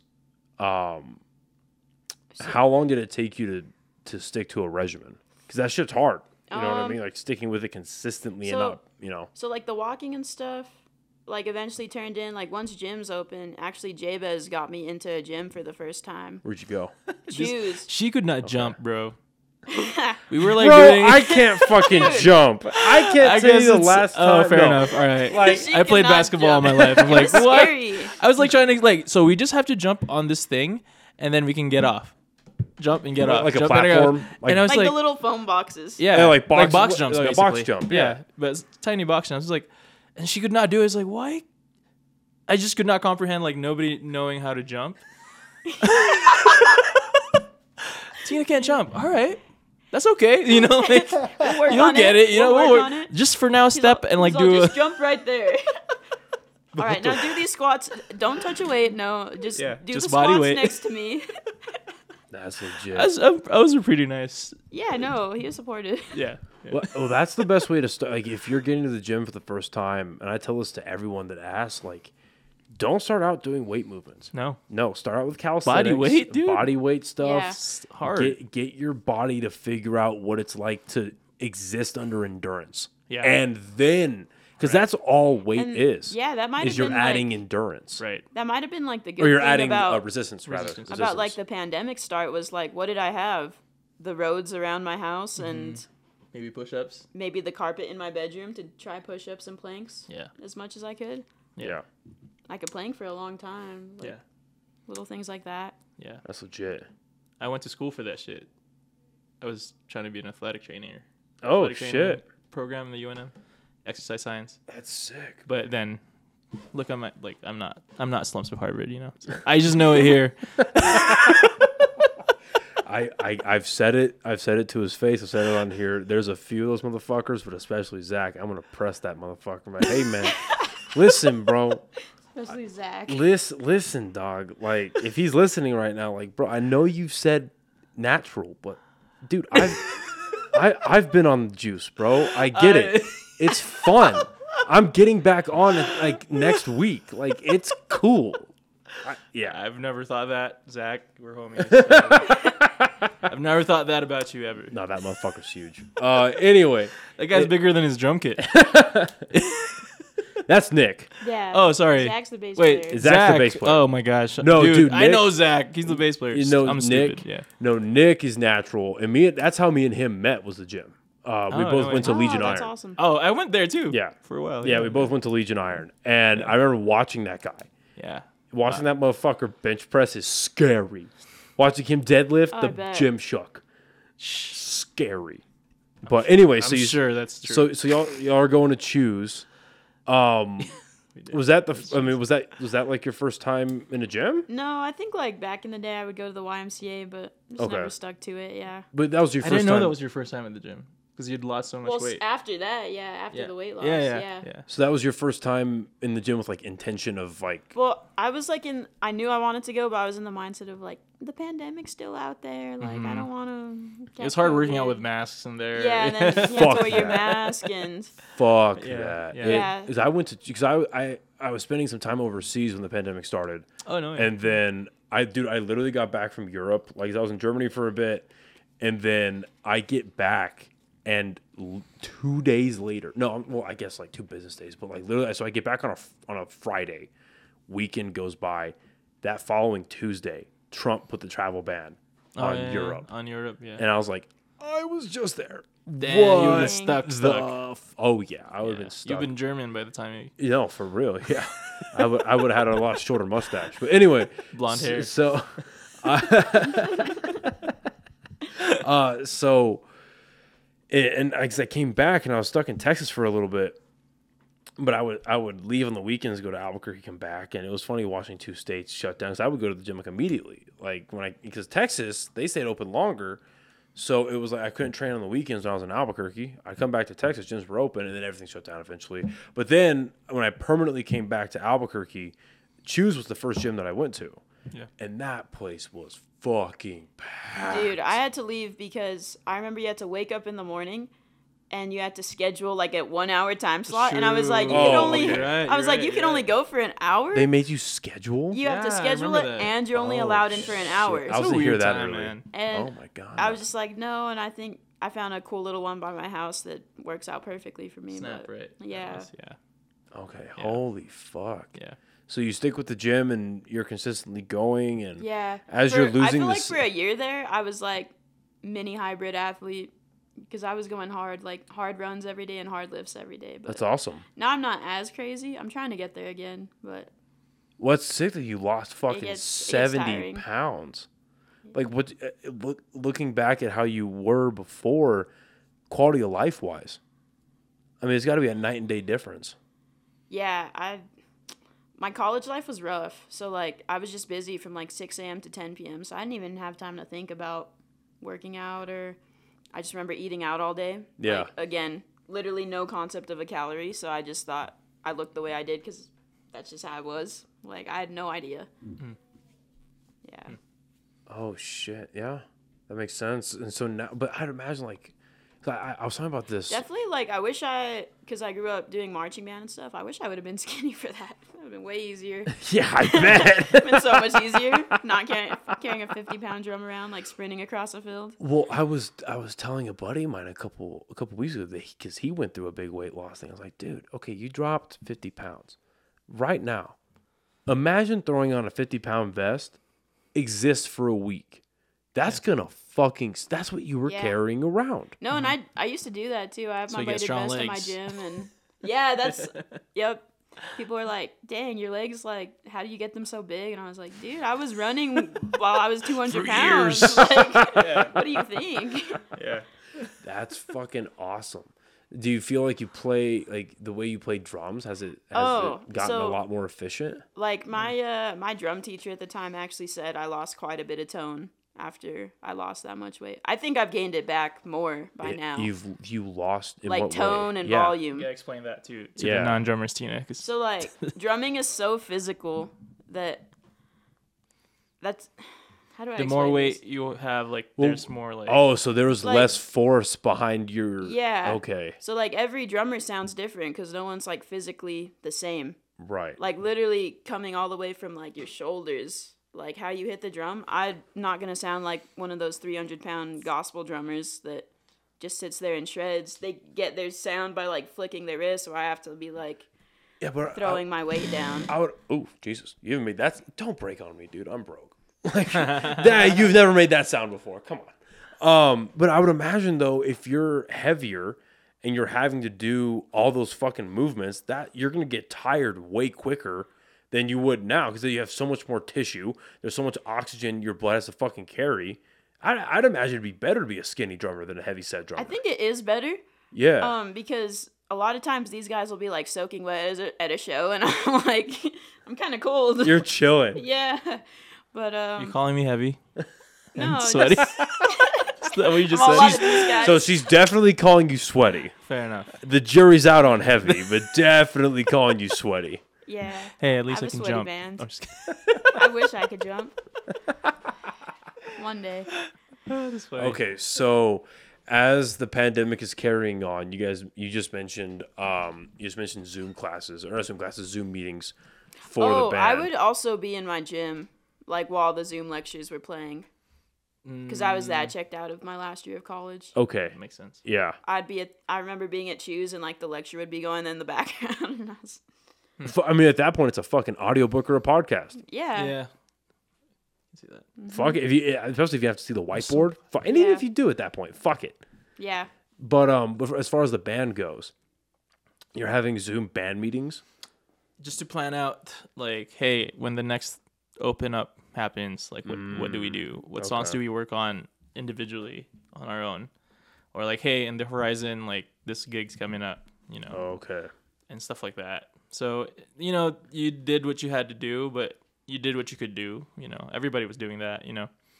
Um, but luckily, like, we hadn't had built a music career prior to that. So we didn't, it felt like our hobby was delayed.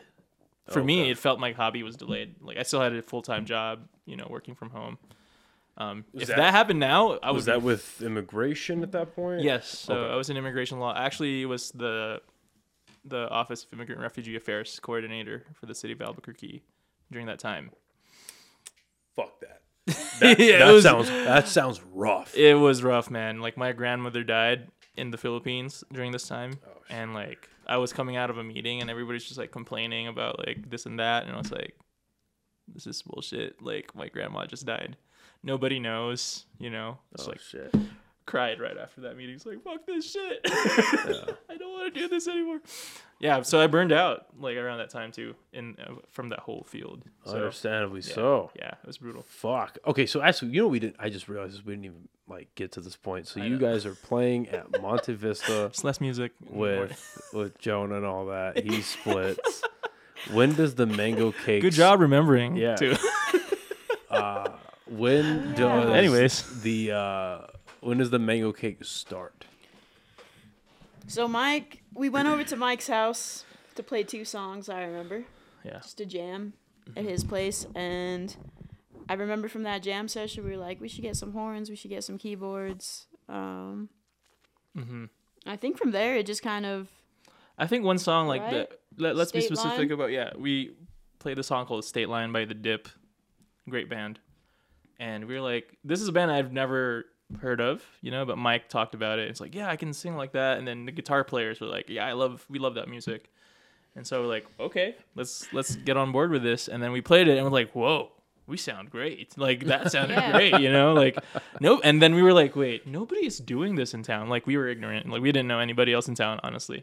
But we're like we felt like we could do something here. So that that was like the spark almost where like oh, this could be something. We didn't we weren't called the mango cakes at that point, you know.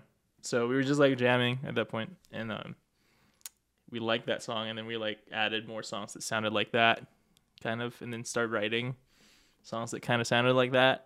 And we were like whoa this is dope. Like and mike had a beautiful set of pipes like he could sing like soulfully you know? And um he just like carried that tina's a great drummer and solid you know rhythm section at that time and then we started inviting people because we felt like we were solid as a crew but like And oh that just band has horns No, no, Uh, five, five. five, because five. Mikey came, so Right. huge five. band already Yeah, yeah. according to your standards Yep. um, we are like, and we were like, uh, uh, maybe a, for a long time, we were like, we don't know any people, and then we like thought about it harder. and was like, wait, we do know musicians that we could invite, you know. And so I invited my friend who pa- played keys. His name's Lester, and I played at churches with him. Amazing Cuban piano player.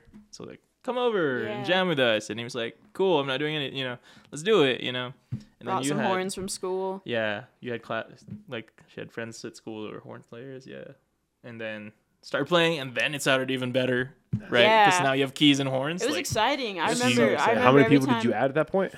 three more, Okay, so we're at eight. because we had like trumpet, trombone, and keys. Yeah, and, and then- technically, and then I added a friend- percussionist, Yeah, so we're nine. forgot his name. Damn. So like, early Mango Cakes was like huge Already, yeah. yeah, and the only thing different things were like the the rotation of who was doing what, like who exactly was playing what. Because you have multifaceted musicians, I'd imagine, right? Oh yeah, well, it was no more like, oh, this person doesn't want to do it anymore. We have to replace it. Oh, But it was like we can't do without that anymore. Like Yeah. we had the keys player, and we don't we can't play a gig without keys anymore. You know Interesting. that was the Yep. dynamic. okay. Yeah. So who came up with the name? Um, I think I came up with the name. We were just throwing names around the room, and um, I remember this story so differently than him. yeah, uh, I did. I've been telling the story a lot He does. from my perspective. and I always you should tell me the story. The only don't- thing I remember is just a group, group chat? chat. and it being called the triple ass crack mango cakes. And then It's I a remember, weird- it was a weird and then I remember going to the open mic back at Monte I'm- Vista, yeah, and like someone was like, "The That's- triple ass crack mango cakes," and he was like, "What?" It's and like he was Spider-Man like, moment. The mango cakes. Like No, that's, that's- what What's I your remember. wait? That's what's your name? Get the human spider. The human spider. that's so my- stupid. That sucks. yeah. That you is were the my, Spider-Man, yeah, amazing that's Spider-Man. my perspective of the name. Maybe D was- Brown did not name us. That is I named my us. perspective. No. How the fuck do you come up with the triple ass crack mango? He Dude. named it. He named it. I don't know. It was just like a bunch of random Yeah. words and like funny was a bunch- sounding at that time. They were 'Cause also the- bun- like a bunch of boys in a group chat, just like Talking being some dumb shit. all Yeah, the time. Talking you know, some and- shit. yeah. and no, the mango cakes word came during practice. That's why the that ended in a group chat. So Oh, see, I don't recall this. I don't think maybe you weren't there. maybe not. Because like I remember this distinctly, where we were like in Mike's uh, back room, and like Brian was coming up with names, and I was coming up with names, and like you know how it was with choosing things with those guys. Like we all had to it be democracy? it- yeah, it, like you had all of it had to be on board. And I said this name, and everyone's like, "Huh, that's not bad." Like that's actually the first idea that didn't sound stupid, you know. And so, What were the rejected names? Do you remember any? dude, no, no, Is it Not at probably is it all. probably for the best that you don't remember probably any? for the best. Like Yeah. they were not memorable enough to Yeah. to land Yeah. for sure. Because the, ma- the mango we, we cakes probably like works. threw around like Mike and the Jets. No, I definitely considered the Jets. I think I told you The that. Jets. Like in November Ah, though. you're like, right. That's before true. we added Mike or anyone. That's true.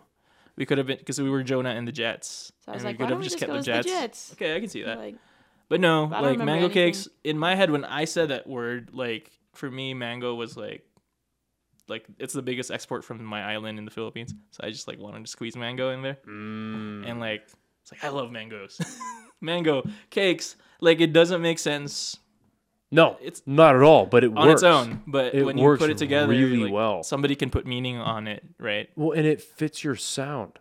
I don't know Mm. why it fits your sound. same. Like this this is what I was like. Just kidding. No, it's- this wasn't what I envisioned when I dropped that name because I'm a fucking genius. no, but ultimately in my head, it's like this doesn't mean anything. But if it doesn't mean anything, people can ascribe meaning to it, right? The words make sense on their own, but you can now, right? Yeah. You know, and now you say that you say, oh, it makes sense to you. Yeah, it, it just makes sense because like your music and your sound and your style. I don't know why Mango Cakes fits, but it's like yeah, they that's Yeah, what the that's, Mango Cakes. That's obviously Yeah. what they are. You fuck. You like why would you think any differently? to be a successful band, you have to have a really good goddamn name. It's so Yeah. funny too. Like I'll hear people tell me like Slums a hoot. No, I'm just kidding. people That's will be like, people will tell me, "Oh, too bad so and so moved away. They would have made a great mango cake." And I'm like, "What?" I'm It's glad, like- it- I'm glad it's- you have your meaning. No, that's a it. Verb it's that a I have heard. it's a That is verb, it's a verb. noun, Yes. it's a- Oh, they're a mango It's Or a an noun, rather. adjective. Yeah, Yeah. noun. That is a noun that see. I suck at English, but that is a noun I have heard. Is is they are a mango cake. Yeah. Yeah. Yeah. Or mango cake it up. Mango yeah. cake it up. Yeah. Yeah. That's Caking all over the place. Yeah, shit like that. So that's the closed mean- doors practice, ladies and gentlemen. They cake it up. cake it up. so Uh, triple ass crack mango cakes was the group chat for sure. So you guys come up with a name. Yeah. You're you're up to nine people now, ten people now. Yeah. Uh, pandemic hits. Yeah. What did the pandemic look like for you guys? Well, the pandemic was the very first big decision we had to make. Is we had the first day of the pandemic was our first gig. It was literally March 13th, like Yeah. that Friday the 13th So- that everything like shut Yeah. down. That they announced like the six cases yep. was supposed to be our first little show First Friday. At, at Kilt Check, a little brewery on like San Mateo. Yeah. And uh, we were one of the like that. We were one of the first few like things that had to make decisions for the health purposes of other people. Like, is it ethical for us to play a show and gather people here? Especially back things we didn't you, know. you didn't know. Like you saw China, it happened in other countries, you know, and you're like, I ah, remember I cannot find these videos for the fucking life of me. But I I swear I remember in like April of 2020 I saw videos of Spain where they are putting these people were infected with COVID, but they're older, right? So like 70s, 80s, 90s. They're getting these old people and they're putting them alive into fucking body bags damn. and zipping them up. Oh I my am God, not that's- Yeah, I think I I, remember some I, of those I too. saw shit like that, and I had two Oh my real, God. real close friends of mine. Jesus Uh, Christ. they're sisters that I went to school with, and they Yeah. did. They w- they went to like school abroad and eventually just kind of stayed in Spain, and they were in two different parts. One was in uh, I can't pronounce. It was like Bil- Bilbao, Bilbao. yeah, Bilbao. Bilbao. Yeah. and the other one was in Madrid. Okay. And I remember talking to both of them, like, what the fuck is going on over there? Because I'm seeing, I told them about that. I'm seeing cops roaming the fucking streets. Like, what is it Mm-hmm. Actually as bad, or is this like American propaganda? Like, Yeah. like what's what's going, going on? on? Yeah. I'm very critical of our fucking government. Yeah, for sure. So I was like, what's going on? And they're like, oh no, yeah, it's real. It's real. Like we have cops going up and down the street. Like me and my friends, we were gonna go over to another uh apartment because they were living. They had like four. No, uh, this is my friend Sam. She had four people live or four people living with her, so it was five total in an apartment. Yeah. And they're going to another apartment. Where there's like three people, yeah. and it's very illegal at that point. Yeah. So they Right. were so they were going over, uh, and a cop stops and like had them all against the wall, and they were like, "Hey, like, where the fuck are you going?" And like, "Oh, we're going to the grocery store." Da, da, da, da. We have to, and and he was like, "Okay, well, curfew is in however long. You need to get there and get back." Yeah. And they just went and they crashed at their fucking friend's house for like two days, and they're like, "Fuck Yeah. this," because that because where they were at in the the way like I guess the uh the way the police is set up, that community is so small that everyone knows the cops. Everyone and the cops know everyone, and it's like that very small small community mindset. Yeah. So they're like, "Fuck it, we're just gonna hide out." Yeah, yeah. Because if they find out that we were, we could get fucking arrested for this shit. Yeah. In the Philippines, like it was so bad that people like the hospitals were so full and Yeah. like we're already not a high tech medically advanced country like and there's like tiers to the hospitals you can go to right if you're Oh, rich you can go to a better hospital Oh, what the? yeah F- I mean, it's- everybody's It's like that in Yeah. America. It's Yeah. unspoken. it's unspoken in the Philippines is very obvious like oh show us your bank account before you get we check you in you know it's like that you know and so You have an app for your bank account? Oh, you're top tier. Yeah, you have an app. Get I mean, it's on your phone. Yeah, You're like you're not lining up for a piece of paper. Yeah. Oh um, they it was so full, dude, that like people who were admitted to the hospitals had to stay in their cars, and then they would roll out the oxygen tanks next to the cars, and that's where their ventilator was. Like, or it wasn't even a ventilator; it was just oxygen until you died, because you can't breathe anymore, and there were no vent. There were not that many ventilators. Well, and, And so- that, what's crazy now is that we know that ventilators were killing people. Huh. That's the. Do you hear about that? Yeah. So that was the big narrative at the beginning of the pandemic. Was okay. Uh, COVID is fucking up their lungs. We need to get them ventilated immediately because the lungs are shutting down. Okay. But what they were also finding, like a little too late, was that for most cases, like in that 99th percentile, if these people that were having the breathing issues of varying degrees, right? Obviously, there were the extremes, right? But if you were having breathing issues and you didn't get on a ventilator, you survived. Huh. You had a shitty week, Yeah. but you survived. But these people who immediately got on ventilators, their body became dependent on that ventilator. So when they got Oh, taken off, interesting. they died That fast? Yeah. They got dependent that fast. On, mm-hmm. on the with, within a ventilators. week. Yeah, Wow. yeah.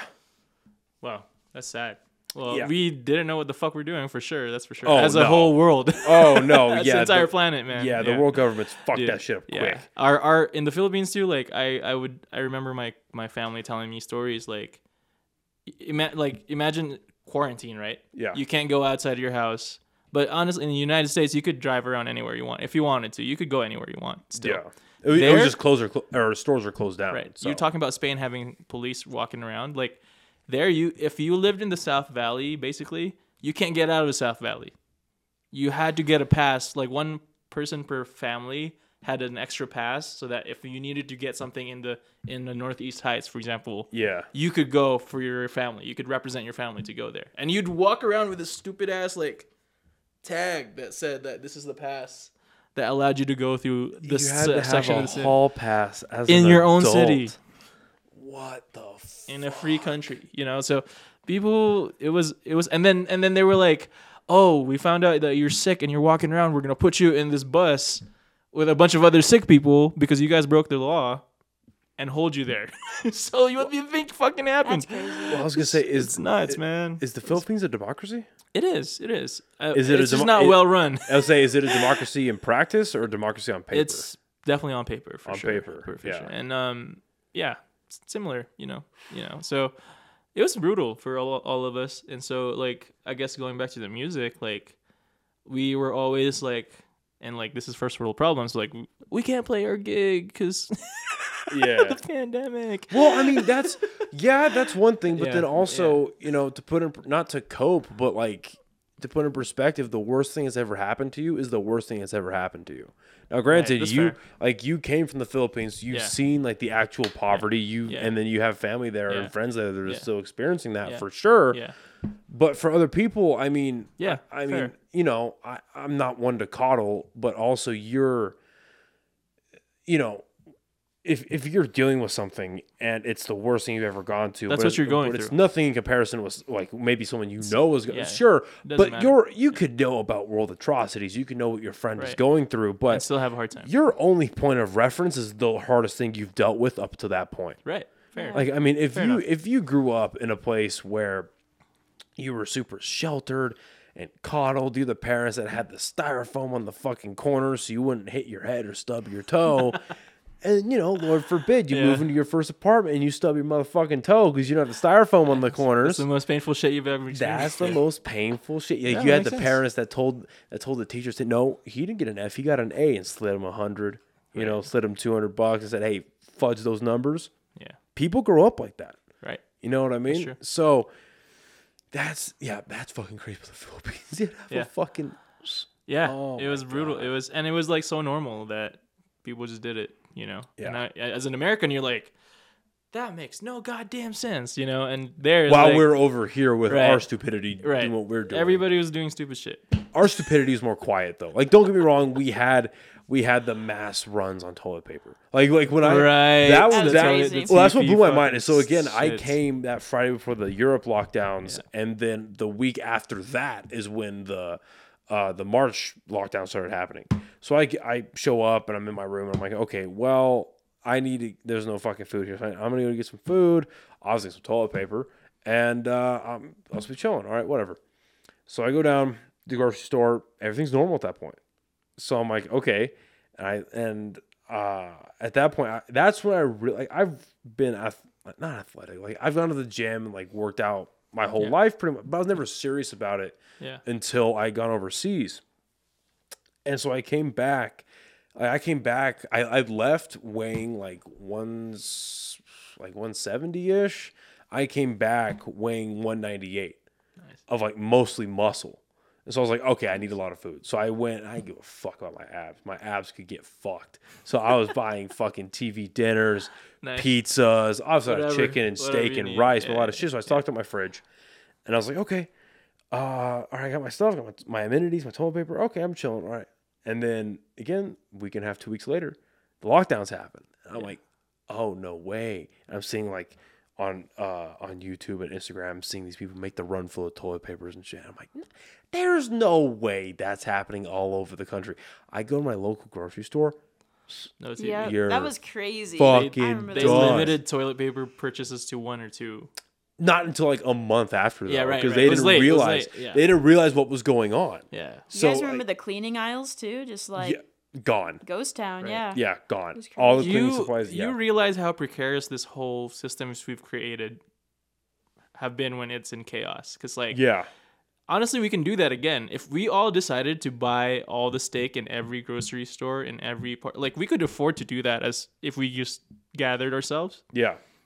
And then there would be a shortage of steak, right? Whatever Right. amenity it is, Oh, right? right. Yeah, for sure. Or sure. if we all withdrew our money from the bank. Oh, dude, that's what, well. See, that's what I was worried about because back then I had a lot of money saved up, Yeah, and I'm seeing this happen, and I'm yeah. like, "Fuck!" The government was worried about Like, that for sure, thankfully there wasn't a run on the banks. Yeah. I'm shocked there wasn't. right? I was like, "Man, I should probably go pull out all my money Yeah. because what the fuck is going on?" But then I thought, well, if I pump my money and there's a run on the banks and the dollar collapses, my shit ain't worth anything anyway. So, eh, we'll see what happens. you know, we'll Money's not gonna matter if all this shit goes to shit. You know? No, exactly. But you bring up a good point. How fragile all this is. Yes. It. We or have- all social agreements are so oh, fragile. oh, Yeah. this. Oh, yeah. For- There's not is- enough cops to enforce all the rules. Definitely not. No, not at all. We saw that, and then it's like, well, there was a respiratory illness that went around that basically gave you the flu but removed, and the first thing people were worried about was toilet paper. Like that shows you the priorities of Americans. Like we can, like obviously, like the food went away, the, the cleaning supplies eventually went away, but it's like, yeah, no matter what happens, I need to shit comfortably. Like I need, I cannot walk around with mud butt For and real. fucking.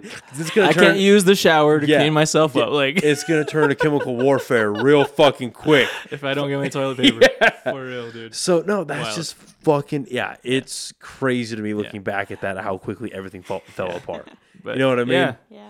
But to to to to put it in perspective as well, like to to be able to go through that pandemic at in your 20s Yeah. as opposed to being in your 80s, Yeah. that like it just hits you at the end of your life, like you're most likely going to be screwed. Yeah. And we had like enough health to be like I I got COVID twice, you know, and Yeah. it was it was miserable, but I was like didn't need to go to the hospital, right? You know, I got COVID the first time during Thanksgiving of 2020. I think we all got COVID at the same time. Yeah, no? we all had COVID. At, one- I didn't have any symptoms, but I I was positive. I, dude, I lost my sense of taste. That was my first one. for sure. because I was I remember I I'll never forget this. I was playing video games. So I used to live. I used to have a condo up in the Heights, and I had retrofitted the garage to be the first podcast studio. Oh. Um, and so I was down there, and I started to feel a little sick. So I told my girlfriend at the time, I was like, "Hey, like you got immunocompromised grandparents and your aunt. You know, I, I should hang out by myself for a couple days, see if make sure I don't have COVID, whatever." And so it was just me. I'm hanging out in my garage, and it was this table, and I had set it up to my, my gaming. I, I'd have my my gaming set up, and then it was podcast time. 'Cause back then, I was doing like a podcast once every two weeks or some shit. So I was like, okay, break the shit down, set up my gaming, whatever. So I'm playing video games, got my dip in, having a good time, normal Friday night. All right, and I'm on chat with my buddies, and I'm like, hey guys, I've had like a cough, but like I can't taste my dip anymore. And they're like, "Yo, you have COVID, dude." Like, no, I don't. know. The dip just ran out. Yeah, Whatever. yeah, yeah. So I had it in for like 30, 40 minutes. So I threw out the I threw out my lip. I threw a new one in. It literally tasted like I had mud. Like it had no taste. It was just hard. Yeah, yeah, yeah. And I was like, "Fuck." Yeah. So I went upstairs. I grabbed a monster, like a green monster, cracked it open. the The monster tasted like fucking seltzer. That's crazy. Yeah, it tasted like um yeah, yeah. like a like a Makes like a club soda. Yeah. And I was like, no way. Yeah. What the fuck? And so then that that happened. And yeah, I was down for like two days of Two like days. body aches Yeah. and like the I- chills and like chills. I had Yeah. a bad headache for like twelve hours, But, a- yeah. like a excruciating headache. sure. But other than that, Yeah. like it wasn't bad. Like You I was symptomatic for maybe like no, I had the I had the sweats really bad in the the beginning. sweats. in the beginning, and that's what made me call out of work for the first time. Is at the time I was working at a uh, at a flooring company, and I worked in their warehouse. Oh yeah, yeah. Go ahead. Um, so I was I was working at a flooring company, uh, driving a forklift, and I remember working that forklift, and like by four in the afternoon, I was doing like I was driving, just like oh fuck, so I would get a little nauseous. You still at work? yeah, and I- it Oh. was the, this was the first day of being symptomatic Yeah, yeah, yeah. and I and I'd had the sweats. So I'm like, oh fuck, what is going on? Oh my god! So we got off work that day, and I called in the next, and it was a Friday that I called out, and I was like, all right, yeah, I think I'm sick. I'm gonna, and then, yeah, that Friday night is when I had my taste go away. By Monday, I had um, I started having like uh more like headache symptoms. And I was symptomatic for a while, and then on Thanksgiving, I started feeling a little bit better Yeah. and then I could I had more of an appetite, thankfully. And my, my God bless her, but like my girlfriend and her family, they made me like they got like the these like styrofoams or not styrofoam, but like you know the like the cooking material that's like sheet metal. Yeah. Yeah, it's Yeah, not yeah, sheet yeah. metal, but it has the same consistency and sound. You know what I mean? Yeah. So uh they had made me like a plate in that, so I could drive. Thankfully, so I Mm-hmm. just drove. They left it on the fucking curb. so yeah, so I got it and went Oh, back. Yeah, and um, I had my taste by then, thankfully, so I could eat. But then uh, I got really sick again through that weekend, and I was good by Monday. But it wasn't like debilitating. And the second time I got COVID was fucking nothing. It was literally like, I don't remember if I had it twice or Yeah. once. But I do know the time I was, I did get a positive test. I didn't have any symptoms. well, and back then that's what fucked people up financially because they, because they, they, I don't know how it was for you guys at your jobs, but for me it was if you tested positive, no matter what, you had Yeah. to take 14 days off. Right. It was two weeks. Yeah. And so we didn't nobody really knew in mass anyway at the time if you test if you got covid you were going to test positive for 3 to 5 months afterwards regardless of your Oh, yeah. actual infection. it's true. So I fell into that where like the office space I was working at at the times I had moved out of that job and went to a caregiving job and I was in management. And so one of the managers got COVID. We all got tested. I fucking tested positive. And then it was like, well, shit. Like, what the fuck am I going to do about this? Yeah. Like, I'm not sick, but why the Yeah, fuck am I it's the positive? positive. That and was then it tricky. came out later. So when you guys were having your Zoom meetings as a band, what was the coordination like? What was like? I, I imagine going through a lot of growing pains. I trying to figure out how to run a band remotely. Yeah. I think we I think we just had one Zoom meeting where we were like, cool, this is the current state that we're at. Just get better at your instrument. Like I think we had that conversation. How many members do you have at the time?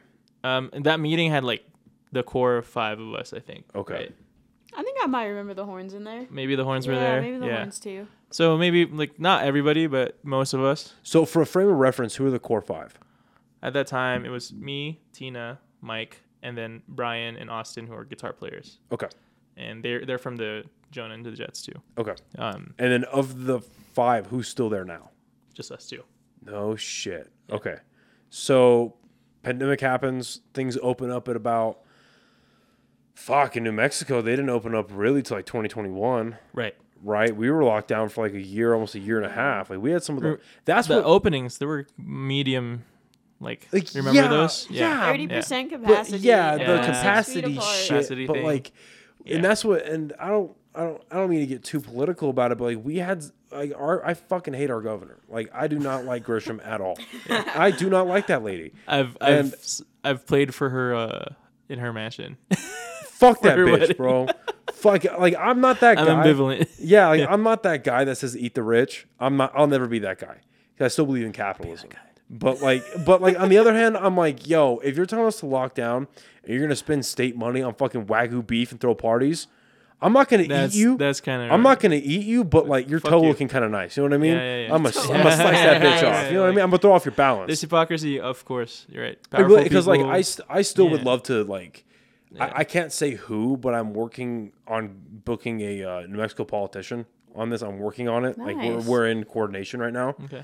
but like i would Not love Lujan Grisham, I would, for sure. but i would love to sit down with her Oh, okay. no i would because I, I have no like like You you'll talk to anybody. yeah, that's for what you're saying. real and I, I have no real like malice to sit her down and be like fuck you Yeah, you know yeah, what I mean? yeah. Yeah. but I, but I do want to be like hey man like you really like explain to me why what was your mindset in doing these things because you fucked a lot of people over Mm. and you see how this looks right even if you didn't mean to be a hypocrite you see how this looks right yeah, yeah. i want to have that conversation Right, right, with a politician Right, right. but anyway that's a whole other conversation sure. anyway anyway Yeah, so they're not in the mango cakes. so yeah, so so we had uh, in relative to the actual infection numbers, we had some of the harshest fucking lockdowns in the you're nation. right. You're right. So we don't. Yeah, we had like the thirty percent capacity, fifty percent capacity, Yeah. up until like like May of twenty one or Yeah, so. yeah, yeah, Because yeah. that summer is when it started to let up a bit. May I remember May letting it up, letting up a Okay. little bit more. Okay. And then the South was definitely like more open than the North or like us. you know, yeah, yeah. around like February or since Mhm. then even then.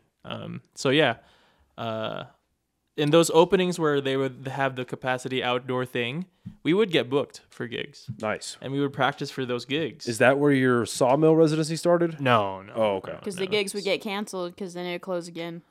Oh, we did go through that period of like the of like Yeah. the open and then Closed, closed, Yep. open open, and closed. Yeah, and yeah, every time somehow we just like landed on the date that would get closed on us. And that's ugh. it was just frustrating. Um, and during that time, I think we we were practicing for this show. Um, so speaking of pandemic and coordination and changes, like we were practicing pretty much regularly at this point. Like Yeah, as open long garage as, yeah, with my as long as the cases weren't like crazy. Yeah, we were making People those were- decisions. you yeah. know? yeah. And um, yeah, there was a point where we like fell out of touch with our guitar players because they didn't like the music we were trying to play, like Bruno Mars and pop stuff, and they wanted to play more bluesy stuff because they're Oh, okay. guitar players, you know. And came to a head, like had a couple fights about it, you know, and like So for for people for, for, before you continue, for people that Yeah. only like just they know of the music, but they not they don't have that like intimate knowledge like you sure, do. sure, sure. In the guitar player's eyes, what would turn them away from the more poppy things you're playing, Yeah. and then what they wanted to play?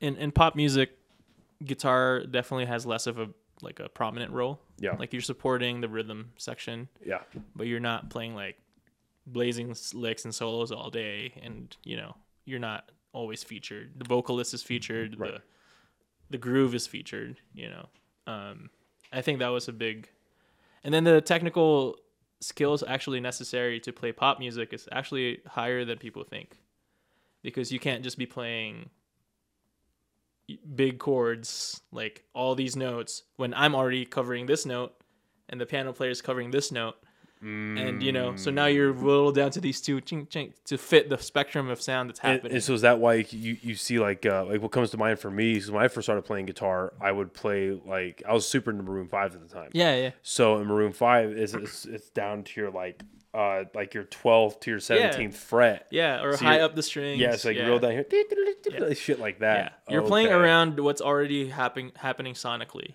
Right. um in blues you can play whatever the hell you want. So like Yeah. that's one factor like rock and like that's one of the bigger differences i think with with this genre. Guitar is it's not that it's not prominent and it can have its shining moments. But people actually of- yeah. uh, typically, the range of what you're having to do with what Yeah. you guys wanted to play, it's not as Yeah. predominant to what they were going to play. yeah or what they're Right. used to what they're used to. Yeah, Right, right, right.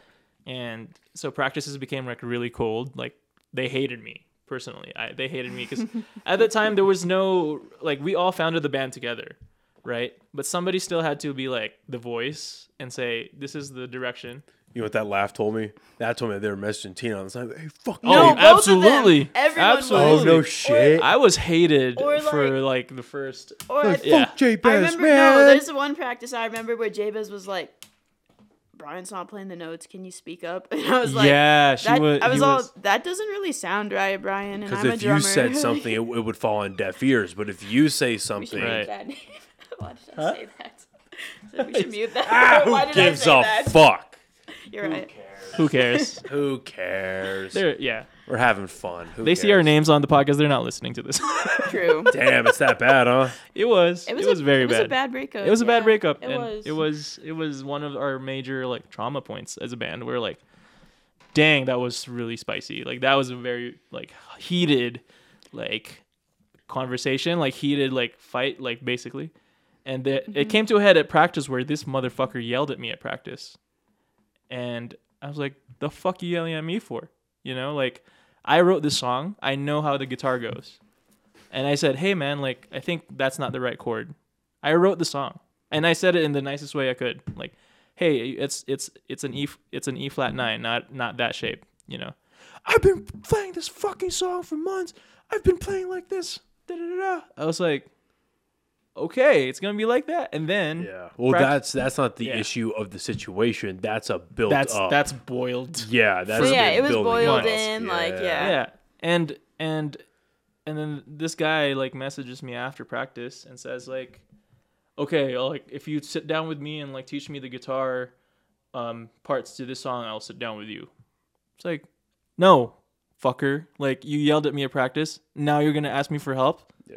I'm not gonna put up with that shit you know i like you Because know I'd imagine if it was a one-off thing where he's Yeah. traditionally fine, it's like, hey, what what's going on? Like, why I- are you acting like that? But if Yeah. it's if it's built up animosity that's tangible, yeah I'd imagine a part of you was probably waiting for that. yeah It's like, when's the explosion moment gonna yeah happen? i yeah yeah i felt i felt it coming too like yeah. This guy's mad at me. Yeah. And then he was tight with the other guitar player, so they were both mad at me. Mm, yeah. And my frustration at that time was like, you know I'm right, and why is nobody fucking standing up for me? You know? Why is nobody remem- saying I just remember anything, you know? There was one song, I don't remember which one, where I was like, okay, I'm the drummer, dude, but I know that's not That's right. right. like that was wrong the only one because I, couldn't Because tell. fair for the enough, you didn't. part. Yeah. But, I do remember it was like the Al Green Yeah. song or something, Right. and I was like, Y'all are I playing some don't Al this Green. is right. The, like, uh, let's stay together. Let's stay together. Yeah, Yeah. that And then they were trying the piano thing on the guitar or Right. something, and even no, I they was were just like playing like like really weird tell- parts yeah. over it, and I was like, "Hey guys, like, did you learn the song? Like, that's not how the song goes, basically." Damn. Because I was never a dick when I address things. Like, I was never, yeah. you fucking losers, learn your fucking Right. parts. You know, I was never, I never, I never speak to anybody like that. You're professional. Yeah. Yeah. I kept it, even if you hated me, we were both, we're all still trying to do this thing together. So I don't have to be your best friend.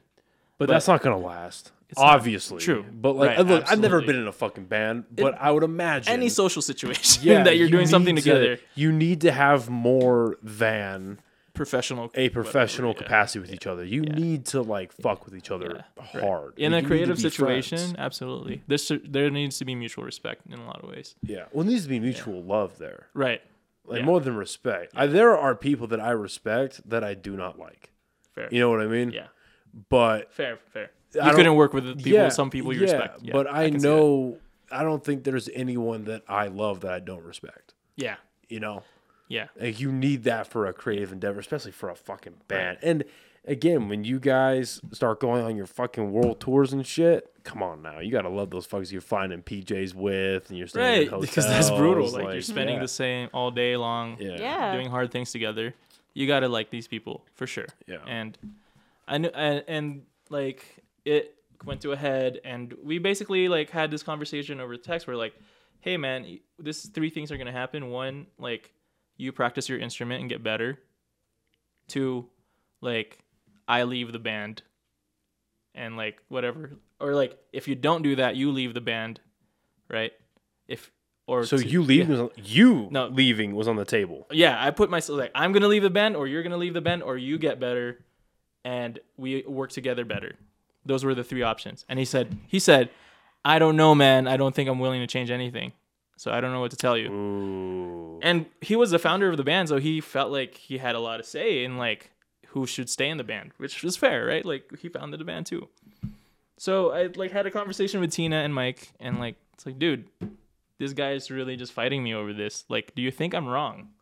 Right? And I wasn't wrong. Was that hard for you to be objective?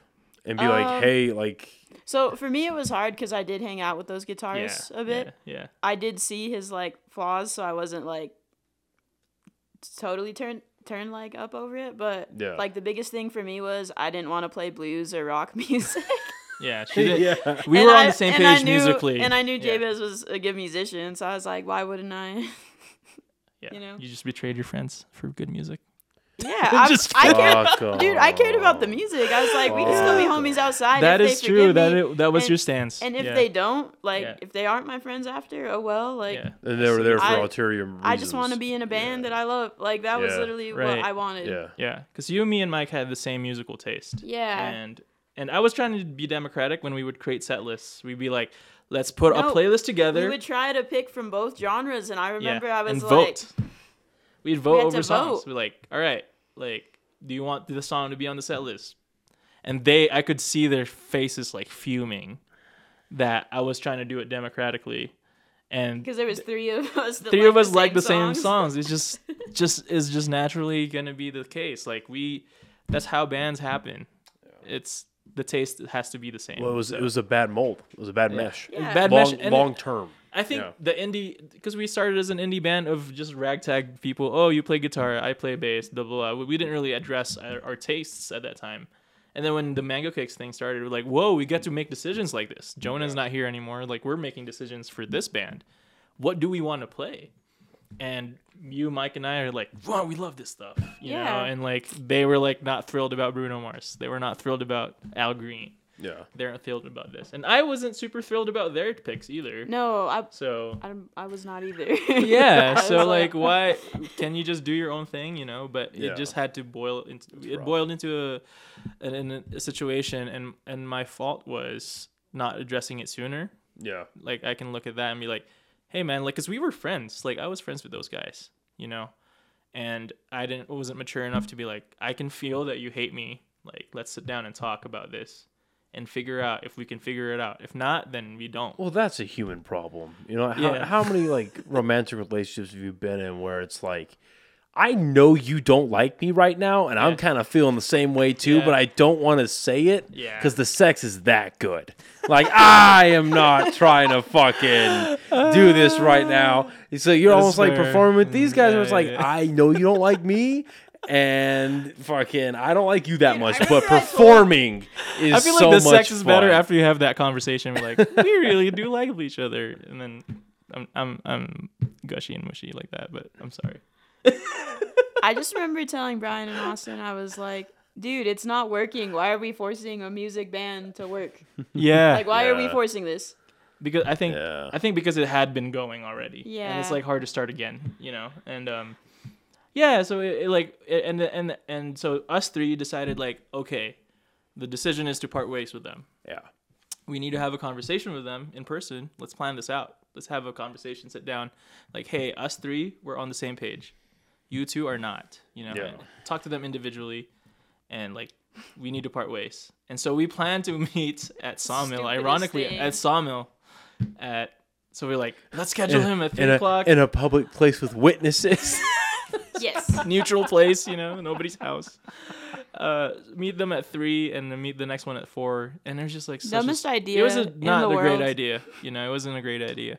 And my other I can tell you idea. Like, they're Just best hear- friends. Why would one agree to come at three and the other yeah, at four I, without? I, I, I didn't want to say it. Yeah, but it was yeah, dumb. It not was a dumb. good idea. and it got dumber. Okay, so it gets, yeah, it gets worse. it got dumber because I just knew that after we kicked them out, that they would fuck with our socials. In my head, and like Mm. I felt like there was just gonna be like ulterior motives, like just still the. Instagram, still like, this, still like the change the password on Instagram, change the password on Facebook. We had enough. We had some followers already from our practice videos, and like, I was like, we need to change those passwords and take them off admin before we have this conversation. Well, I didn't fucking think that it would notify them ah! before the meeting, ah. and so he of, finds out like that more Sunday morning, and he just explodes on all of us. You know, it's like, oh my god, I fucked up. Like I took responsibility for that. I like, that wasn't smart. Like that, we should, you know, I don't know what have been the right answer. Like, Like you, you gotta, you get. See, you should have had it. I guess it was you're like as the meeting's happening. I was literally Change and the you've got and you've got password, Tina in the back. It's already pre-coded, Bro. Hey, we're, we need to split ways. And Tina goes, boop, we're done. imagine, dude, like as soon as you get off the meeting, you see the notification, you're off admin, like right after, like I don't know, like, and so, and he was rightly incensed that like we didn't talk to him about that decision. We were where we had planned to talk about him in, to, Yeah. to him in person. So of course they didn't want to meet in person anymore after that notification. Yeah. it just fell apart really bad. And so I learned a huge lesson as a leader, like in that time, like, oh, that's not how you fire someone. Like that's not how you should do it. That's that. an important lesson Yeah. to learn. Yeah, that's Yeah. not how you do it. They they deserve better than that. Like I I looking back, I can I could say Yeah. that.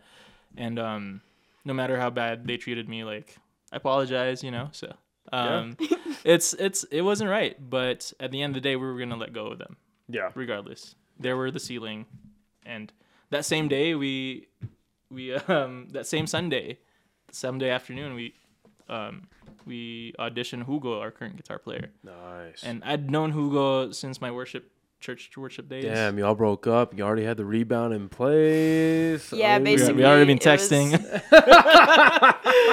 I'm pretty sure every si- time we've let someone go, it's been like There's that. always a sub. There was always somebody in mind. someone in already. mind. Yeah. I- I think after that, for hu- sure, we human were like, "Oh, this is how we should do this." Yep. That's the number one question you don't ask during a breakup is is there somebody else? Because you don't want that As answer, my, as motherfucker. my, as my little know. brother says, you, You don't don't, buy know. new shoes without having your old ones still on.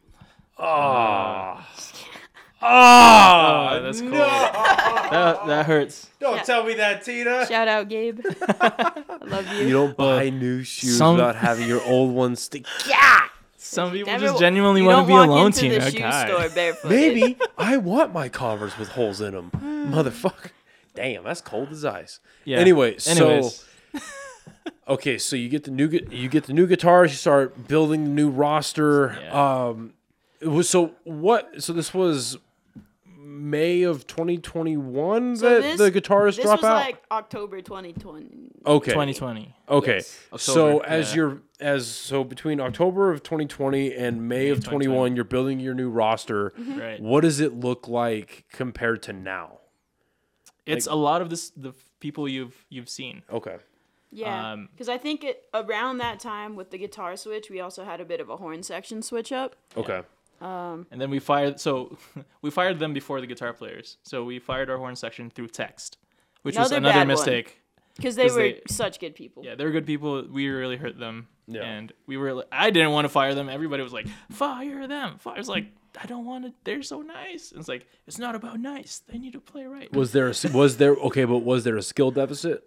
There was a Um, commitment deficit. It- yeah, it was it was more commitment. showing Okay. up to practice. then- Fair prepare, enough. you know, Like they were fair also like in a relationship, so it just felt like if one was missing, if one was yeah, missing, we didn't have horns, or like you didn't know if they were like missing because they were fighting, or Oh, it was just one of those things that we were unsure of, and Yeah. like they wouldn't really answer in the group chat or anything. So it was just kind of like Yeah, I just felt it in my gut that it was like That's scary. mm, I was like, you're the one who knows horns. I didn't know horns. There's no horns at church, you know.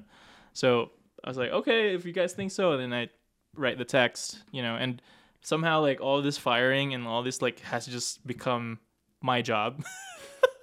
I mean, you're the Like, leader, dude. emotional conversations. That If, are if you're gonna if you're gonna yeah. make the, I'd imagine you've had a lot of positive conversations on behalf Absolutely, of the band. since- so if you're yeah. if you're gonna accept the positive, you're gonna have to deal with the negative. yeah, yeah, you yeah, have to. yeah, yeah, That's just part of responsibility. right.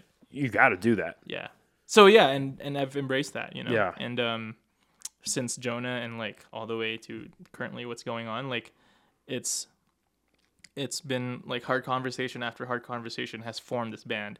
And i think because of those hard conversation we've like because we were like the last two you know? Yeah. and like that has just like steeled our like tolerance for behaviors and our like boundaries. Like we can sense things from miles away now. We're like oh this guy's gigging so many times here what do you think they're about like do you think Yeah. they still into this or not or like, should we start considering someone else on this? And sh- like it's Yeah. literally like we could start sensing it. What are the warning signs for this? Generally speaking, Generally right? speaking. There's a musician in your group. It's not really fucking with like, it. like, like they're up to like like they've been Yeah. meeting the standard, but now they're starting to slip. What are those Yeah. early warning signs looking like? It's like missing some of our bigger shows.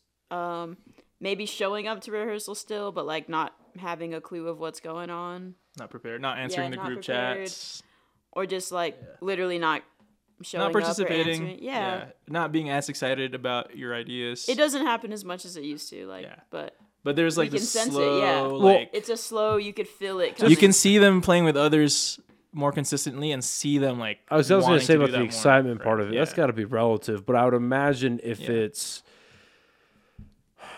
like not not excitement about ideas, but like their overall enthusiasm for being with the group is starting to Yeah. drop outside of the normal. Like, hey, he, this person had a bad day, having a rough week, whatever. Because that happens, you Yeah, know. yeah. and it's but it's not like a one week thing. Yeah. It's No, never you like it's see it. over the this course is of like a- months, yeah. Oh, yes, Oh, months. yes. months Like, up to a year, where Yeah. it's like, hey, oh, absolutely, dude, It's like, not. what's up? our fuse is very long. Like, yeah, It's like well, you got to be and stuff like this. yeah, this. yeah, and like I genuinely love everybody that has been through this band. Yeah. And like most of the time, the the firing has because has been because this is not pushing the band forward. It's Yeah. never been like I fucking hate your guts. It, Yeah. it eventually boils down to that sometimes, you know. But like at the the core of it all is like you're not. Are you a net not meeting- positive to yeah. this project? Yeah, you're There's not. people that are putting in way more effort. yeah. So and it's a personal thing. It's personal. Yeah. This is we've grown this for years. It's Yeah. personal. You and know. I I think we've said that too. It's like, hey, we're giving this our all, and you're not, but that's okay. Like we still love you, but we need someone else who could give it their all. You Give know? it some more. To me, it's not. and per- yeah. and I would imagine I'm just gonna throw this out there. I would imagine that as the popularity has grown, there are people that are like, "Hey, they got a lot of motherfuckers. They got room for one more." Yep. I'll bet there Oh, are I- people that you hit y'all that. and up. that's the that's the other thing I think we both realized is, like at first I felt like we were like with Insecure. the guitars. Yeah, we were like we need insecure. everyone who will agree to come to Yeah, a practice. But yeah. now it's like Mm. I don't really get worried because it's I know I could ask pretty much any musician and Yeah. they'll be pretty hyped that I even asked. You know. So there's a them to build up. There's been a build up Yeah. in our in our trajectory enough to have like kind of some wiggle, wiggle room about about it, and like there's more to be excited about too if you're new, right? If you are if you've been here for a while, like there's been more things to be excited about than if you're starting from ground zero and there's no history, there's no Yeah. memories together. Like of course it, it gets tighter over time. That's Yeah. every band story, right? Like Yeah. there's always the growing pains, and then you're like, see, if you believe. So when did Danny come into the picture? Oh yeah, so that happened That last year. next last yeah. year in May. So that was the last firing. That was our last big breakup. Yeah. Um, and yeah, and that was hard because again, Mike was a founder Yeah. of the band And Um, frontman, you know. and frontman, and we'd been playing for a year and a half already. So everybody has seen us with him, and The band has already grown decently. yeah, and people knew us, and people knew him as the singer, and so that was a big risk to take. Um, and there's some things that I can't talk about. No, publicly. I don't expect. Yeah, yeah, yeah. yeah. no, you don't have to about to. what happened. Yeah, it's but fine. it came to a point where we were like, "Hey, it, again, the warning signs happened months before. Yeah, it But was Yeah, it was like harder. months. It's harder yeah. to hold the same like rope for your front man than a horn player, right? Like it's harder to find. It, you, you're you're gonna be more forgiving of Yeah. certain behaviors. But at the same time, if you maintain that standard for everybody, It and then you feel the discrepancy where like, oh, how come he gets to do this? like consistency And- is yeah. key. Yeah. Consistency Like that is was, key. yeah. Yeah. I, I left it out of my bit, but I, I because I had a stand up bit about the Lizzo situation.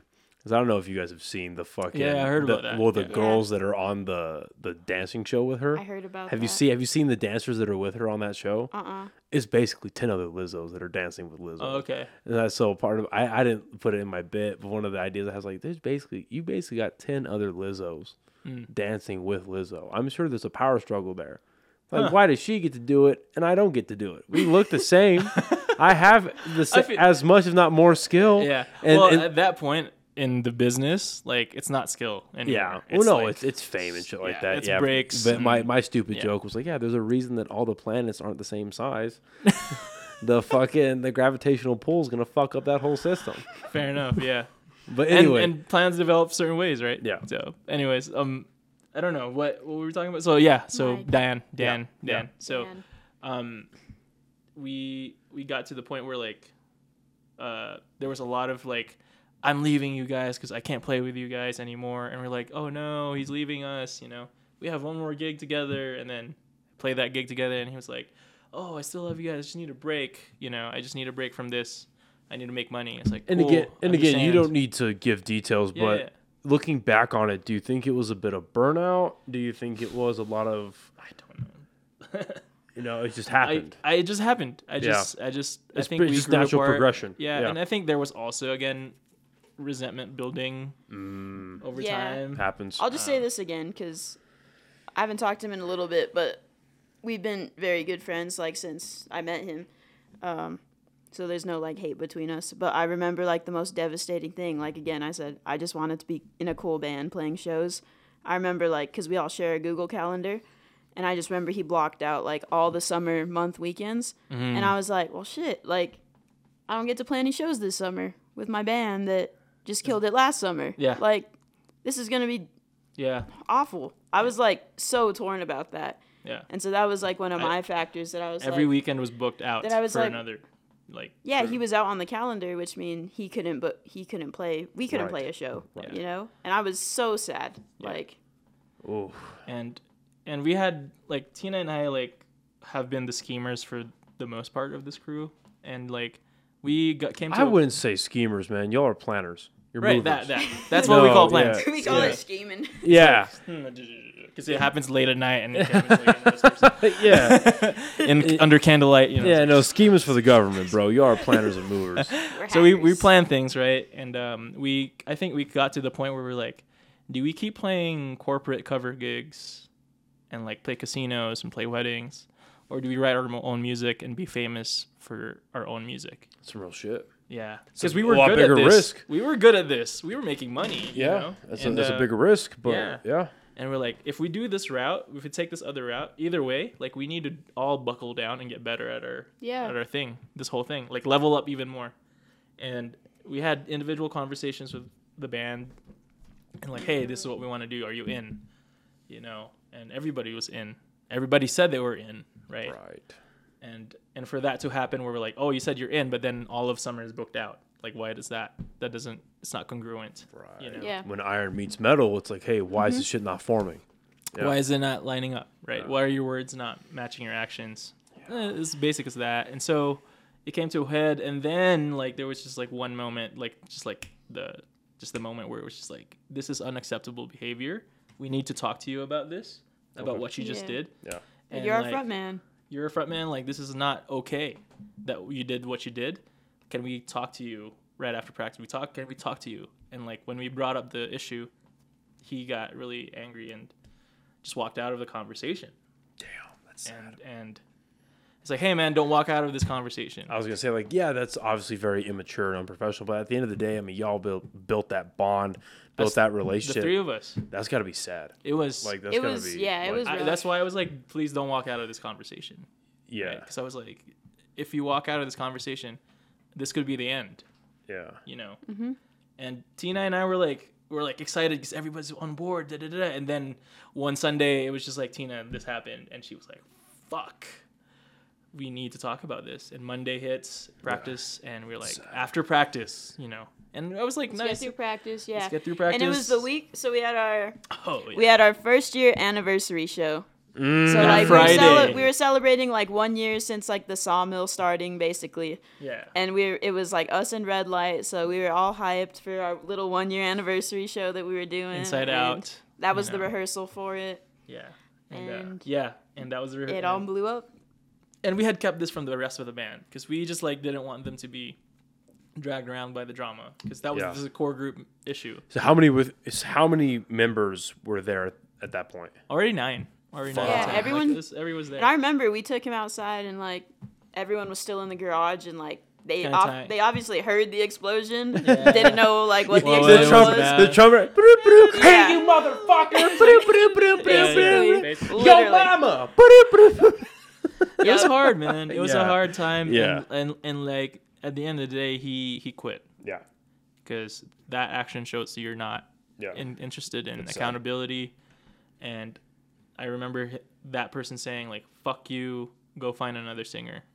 in his anger, Mm-hmm. and that's like just not how we handle things, you know. And and we've always handled things with integrity as much as we can, and like I, I have my low days, but I could never I would never do that to Tina, you know. I would if it was serious, that serious, and it was very serious. You ask anybody like that knows it was a serious issue. Yeah. And you don't do that, you know. Yeah. And at that point, because of all the months of like, is this guy on board or not? Da da da da. Like that was like the culmination of all that drama, and like we're like, well, he's the one who left us. Now we really are gonna have to figure this out, Yeah. you know.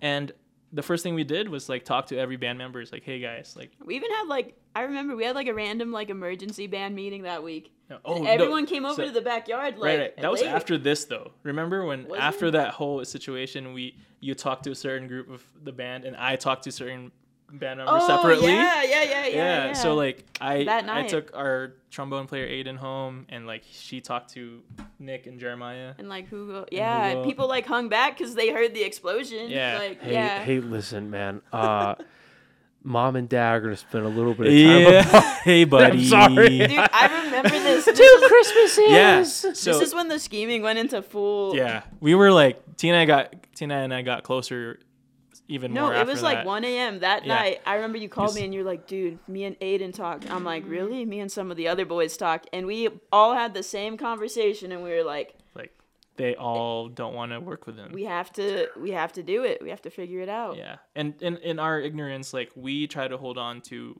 to a less than committed person because we didn't want the rest of the crew to leave.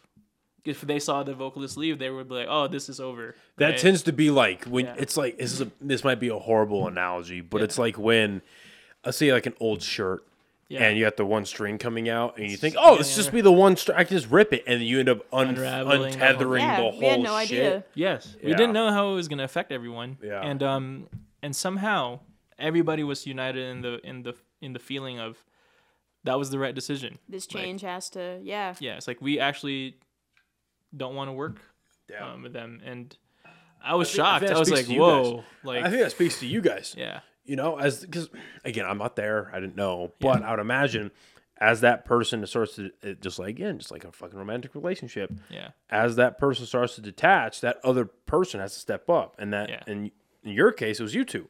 Yeah, So y'all step up. You're helping lead the band, whether it's consciously or subconsciously. Yeah. And other people are seeing that. Where Yeah. It's like, okay, they're taking the reins a little more than maybe this other guy Yeah. is. What's going on? We don't know. Whatever. So when it comes to a head, it's like, okay, yeah, these guys still care. yeah.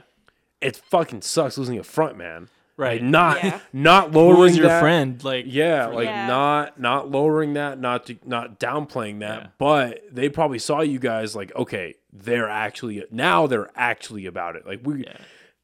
Whether or not they whether or not they like recognize that beforehand, yeah, definitely after that they say, okay, sure. these are the people. right. Okay, we can we can get that- behind these guys as leaders now Yeah. for sure. Like there's no question. yeah, yeah, and I think that was the shift that happened. That after that was And, and what was the time period between that incident and then Danny coming in? two days. Damn. No, this like was like I said that Inside Out show was in like the four show days. still had to Oh go. yeah, I was gonna say. So did Danny sing that? Yeah. So Oh, So- it was like a secret audition for our next that's a singers. 'cause we- fucking christening right there. No, tell yeah, we got to talk about how that show went. So, you know, that whole thing happened on Monday and like Tuesday morning I start reaching out to singers because we still wanted to play the show and there was no way we were not gonna play our first year anniversary, right? yeah. So I reached out to different singers. There was so I I I, Yeah. I hate to ask, but I have to. Was there ever any like conversation or any question of like, hey, I get this isn't gonna happen anymore to to your front man that left, but like, hey, buck up and do the show and then leave, or was that Oh, no. out of the question? Uh-uh. Out of the it was question. like yeah. Yeah. I feel we Okay. would the, not we were not putting up with that. Okay, the fair explosion enough. was just that crazy. Okay, like, fair enough. Fair scary enough. too. Yeah. Okay. So you have five days to scramble.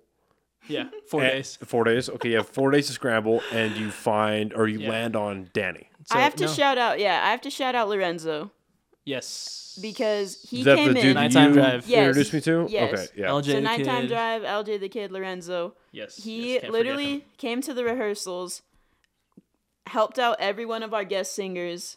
Wait, just, wait. so he doesn't know all that stuff. Right? You gotta Is you gotta build up to How that. do I tell, ta- say this? So we don't have a singer, and so we Yeah. reach out to singers. Yes. And Lorenzo was definitely like, "Hey, man, like, we He's got a gonna make Friday it show. happen. Yeah. Can you sing f- for us on Friday? Because you know the songs. He's seen us play for the last couple of years. He's been around the band a lot, and um, and he's like, yeah, I'll do it. Because he saw heard of the drama, he heard all that happened. Yeah. I reach out to um, Amanda Michonne from Red Light Cameras. It's like we're sharing the bill. Do you want to sing a song with us or two? She says yes. You know, we've met we met Danny at an open Dan. mic, and we're like, let's let's hit up Dan because we've always been curious about him. Yeah, we always talked like about this him. guy can sing. Yeah. like, let's call him. So And Call in. fuck yeah, he can. yeah, I'm jealous of that dude. Not gonna lie. I'm, he's a great singer, and I was like watching his Instagram. I was like, yeah, he he would be a different sound for sure, but he has the charisma. He's our age. Like he he can sing. he has the look of you guys too. Right. I gotta say, like he fit fits so- very well. Very well. Yeah. and um and at that time we only had one singer right? And so we we sync uh, call all these other singers to sing. We rehearse everybody on a wednesday. And like i think wednesday was when the spirits just lifted. It was Like, so fun. it was like monday drama tuesday oh the hangover from the drama. Anxiety. and yeah. anxiety getting everybody to say yes to sing with us. Wednesday hey let's rehearse.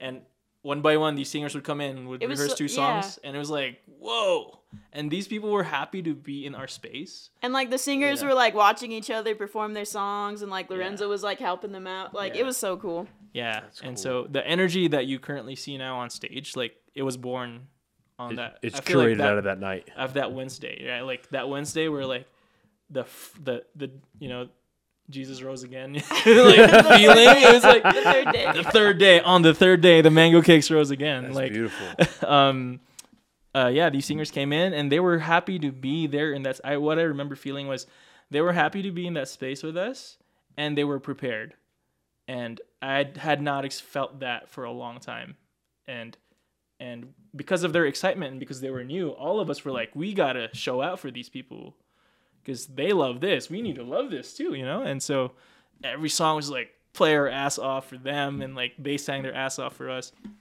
and so Friday came and like success. You know, it was a beautiful show. Um, you know, we we said our goodbye in the middle of that week officially on Instagram and like you know told everybody that that that that was the situation. Not the, the details. Yeah, but it's like, But, hey, the hey, he's not singing with us. a anymore. transition of power here. Yeah. Yeah. I don't know. Well, you know what I mean. Fair enough, Like, fair like we're Right, right. Yeah. Regime change. Yeah. yes. Regime change. That's Yeah, a better. Fair yeah. enough. Fair enough. Um, yeah. So that what happened on Friday, and Lorenzo sang most of the songs that night. Like he became the the front man for that night for Okay. us, and because he knew us already, and he would never sing for us, like because he has his own project, and I totally respect it, and that's what he wants to do. Yeah. Um, but for that night, he was a mango cake, and I was like, I would rather, yeah, like he's the person to do this, and then ease in people to come up and like When did you guys solidify Danny? after that so That's after awesome. that show we were like this might be the guy That's let's, cool. let's have lunch with him and like and see and audition him Like the fucking mob or what? You say, hey, listen, man, you Hey, gonna listen, come man. and play some music? You wanna, gonna- get some sushi You want a pinky ring like this? You gotta play a couple of songs. Hey, bring the gabagool. You know, I've seen two and a half seasons of Sopranos. Okay, I basically am that, that's what Italian. happened we had sushi though we did have sushi. we had sushi Yeah. and dan Yeah. was uh, since the beginning dan has always been eager eager like pro- like he's always been eager to learn Very humble. always humble Very humble. and like and talented so like all Mm-hmm. the what else could you ask for you know Yeah, for real. He was very raw. I would say that. Like he was very raw and like he's never performed three hour sets before.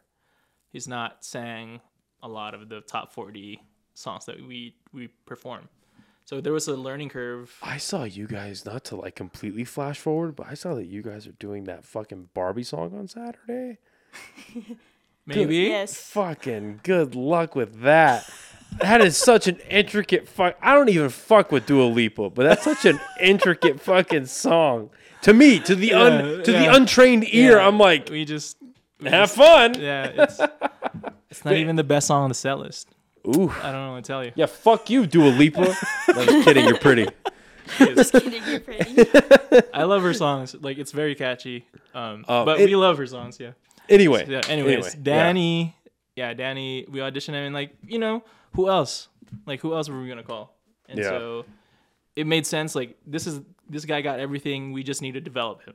You know. Yeah, just we- need to get we really reps. strategized. and he was Yeah. open to interpretation, and he was he was willing to learn. yeah. yes. That's awesome. That's and that's rare to find today. Like for real. Like no matter a talented person. like no matter oh yeah oh, oh yeah, I'm sure Yeah. oh I'm fucking sure but just from people in general Yeah. Mhm. like whether you're in like a entertainment creative space you're in a professional like corporate you know at the very like nine to five space be it's it's hard to find people that are teachable and then and it that that quality deteriorates as time goes on, right? The older somebody gets, the more stuck. You're like, Old oh, he's six- just fifty, he's sixty years old, he's stuck in his ways. Yeah. I never want to be that guy.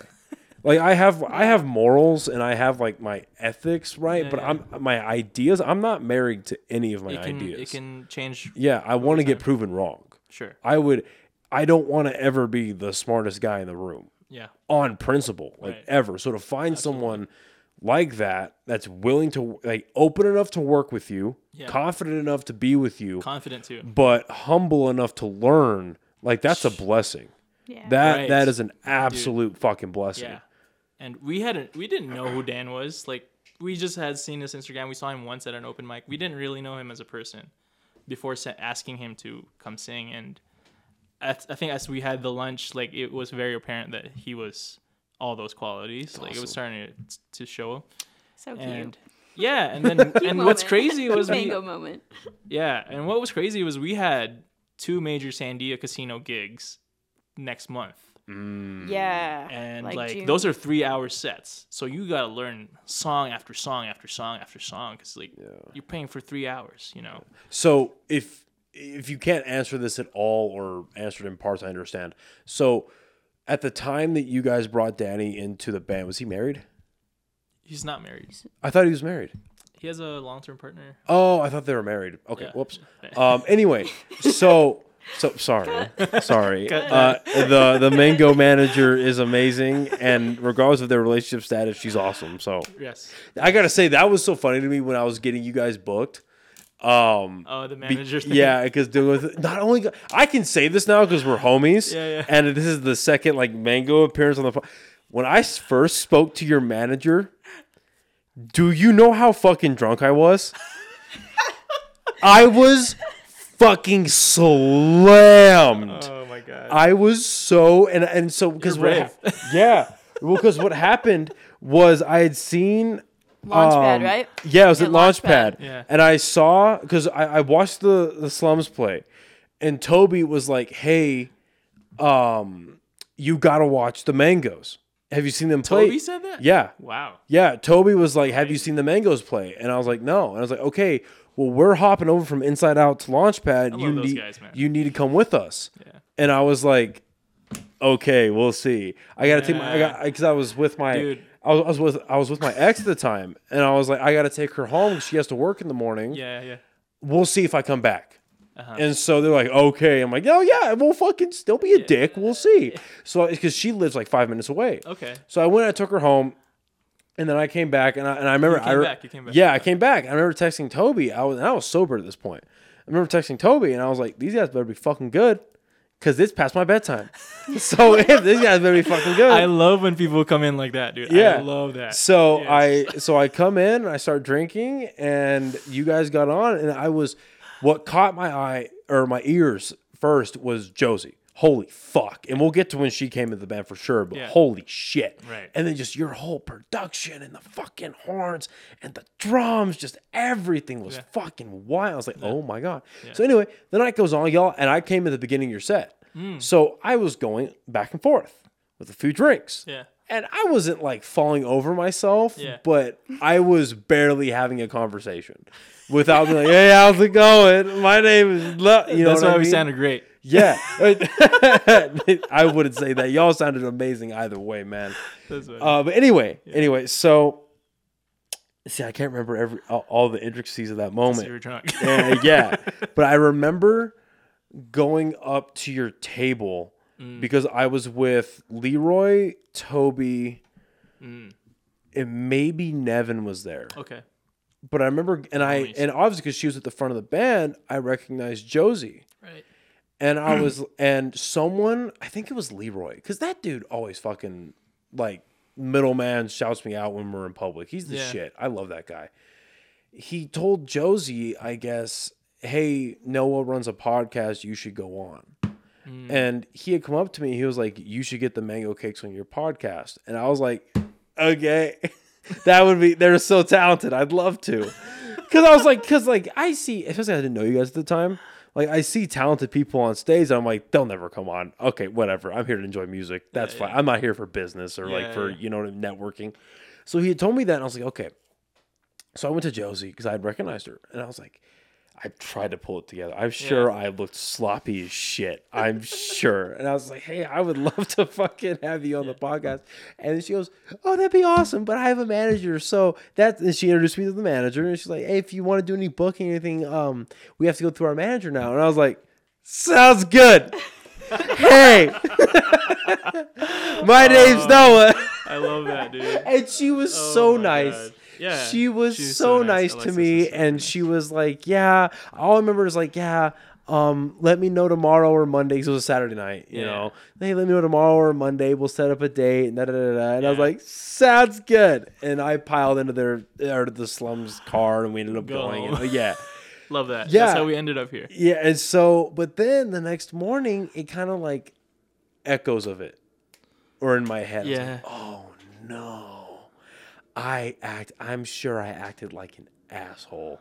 oh no. I cuz I get if I get too Yeah. like drunk in public, I wake up the next morning insecure as shit. For like what did I do? yeah, for like 24 hours, even around my friends. I'm like, "Oh fuck, did I make an ass out of myself? Did I say something stupid?" I'm a loud person by nature, so it's like, "Was I too loud in public?" Yeah, like, yeah, you know, yeah. I that is how my anxiety runs, right? Fair enough. But I get a message from uh, from y'all's manager. and She's like, "Hey, if you still want to have him on, let me know. We can do it." I was like, "Oh, thank God." Oh, thank God. You didn't Didn't burn any bridges. Yeah, exactly. Um, It's funny. yeah, great, great. That was a great show. Holy shit. Um. Anyway, so Danny comes onto the production. He's doing well. He's very teachable. He's willing to learn. He's extremely likable, charismatic. Yeah. You guys are playing all these casino shows. The shows. charisma wasn't there yet. I think Interesting. That was that was one of the things that we coached out of. How- Not we actually. So there's another story here, but I was gonna say, how do you teach somebody charisma? by making them sing next to Amanda Machina for a whole summer. For a whole summer, yeah. Oh shit! So that's what he was referencing during the last episode about her coaching him and helping Yes. him out. Yes. So That'll that's like that's called Yeah. a swift kick in the ass from her. Mm-hmm. Holy Yes. shit! So the the biggest thing that just just like blew my mind at that time was I, I hit up Amanda and at this point Amanda and I like we're Filipino musicians in the music scene. Like there's a there's always like an immediate camaraderie with with that, like just coming That's from that's the same, cool. the same culture. Yeah. And I've always respected her and um, Red Light Cameras Mag Kim, their guitar player, the big Korean guy. Yeah. Yeah. Um, his wife was a coworker of mine in immigration law, so I've heard of Amanda and- Albuquerque is yeah, too fucking one small. person away, and like her, his wife was like one of my best coworkers, friends ever, you know. So I like have heard of red lights and like, s- like shyly like reach out to him and like, hey Amanda, I just want to let you know like we're parting ways with our vocalist, and can you sing on on Friday, you know? And everybody, I think the horns and definitely my friend Aiden, the trombone player, who's like, you need to get her to sing for us this summer. And Tina and I hadn't considered like two singers at that time because we just were replacing one singer. Had you seen the Red Right. Lights live Yeah. at that point? Okay. Yeah, Yeah, I'd yeah. seen them live, Okay. and obviously that that you know that feeling of watching them live. It's the energy's palpable, palpable. Yeah. And it's like she's a monster, and this is a big ask, but we'll try. You know. Hey, props to you guys for Yeah. doing it. Yeah. And That's I mean that's why I stayed away for a while because I did I didn't ask her to come. I, I asked the red light cameras a, a, a few months ago, Mm. and we were like talking about it, but it never really happened. So I, I so I, I didn't want to be that guy that Fair pesters. fair. you know. But I, I mean, I told her on the podcast. I Yeah. told her off the camera. I was like, I wasn't gonna ask you yet. Yeah. I was gonna wait because you're fucking, you're it. Yeah. Yeah. And the thing with Amanda is like what I really respect about her because she, she knows what she wants to do, Mm-hmm. and she she does what she says she'll do, you know. And so when she said like I'll sing for you on Friday, it's like we got to be ready for this. She's very you know? uh, direction oriented. yeah. Yeah. and she doesn't waste anybody's time, you know. Yeah. And we don't want to waste her time. And Yeah. of course, from somebody that that's like legendary like that in the scene, like you got to respect their time too, you know. Yes. And so there was a lot of mutual like respect and love and like we could hang with like oh she can sing and be performing on stage but we could we were not slouches in our instruments either like we were putting on a show instrumentally I was gonna know, say so to catch Yeah. to catch everybody up. She plays for your show at the one year anniversary. at the one year anniversary one year into being what you guys are as a group. Yes, Okay. one year um one year into playing as a Yeah, group. as yeah, playing as a group, Yeah. right? Yeah, the COVID was that weird year, yeah. And Right, so yeah. um she says yes and then we we felt like whoa, she's a great fit. Like she also could hang with like that would be great if she could somehow sing for us. And so we I just asked like, "Hey, do you want to sing for us?" And she's like, "Let me think about it." And she's like, "Whoa, she's thinking about Yeah. it." oh, okay. yeah, Tina, how did you feel about that whole transition with Amanda and stuff? I just remember, remember? I remember a lot of coffee meetings. Like she was very clear on everything of like Yeah. what she expected from us. Yeah. Of that you know it's of her continue. yeah, of her being like hyped on certain decisions we were making. Yeah. She was always very honest with like how Dan was doing, which was always good. Yeah. Um no, she was like brutally honest, which Yeah. which I loved about everything. So off about what she was thinking. Yeah. so off camera, uh, after we wrapped the podcast, me and her were talking for a little bit, and she had brought up how she almost sang for you guys, Yeah. and we didn't go into like amazing detail about Yeah. it because she was on her way out. It was like fucking. She left at like I think nine thirty at night, nine fifteen at night. Um, but yeah, she was t- telling me, and I was shocked. I didn't know that. I didn't know she almost sang for you guys. Mm-hmm. What the fuck? Well, she, and she was she was like, yeah, we had a good conversation, and we were, and I was very honest with what we were gonna do and what it might look like. Yeah. And she's like, yeah, but I'm so happy with what they're doing now, and Josie's the shit, and Danny's awesome, and da, Yeah. da, da, da. was everything like, wow, Yeah. Amanda almost went with the mango cakes. and it happened for a summer. Like she was actually Yeah. on stage with Yeah, us. she- yeah. Yeah, Um, But it like- wasn't- like it a was- permanent basis yeah, type as shit, a permanent yeah. fixture. Yeah. Yeah. It wasn't. It wasn't the case yet. Yeah. That was a. That was like a like let's do this, and I she was like, the red light cameras are my baby, and that's they're gonna take Yeah. priority, right. and we were like, absolutely. And Yeah. you know, after hearing everything you've told me up to this point, I would imagine that because she's she's been doing it for so long. She's a professional. She's a businesswoman. That type of shit.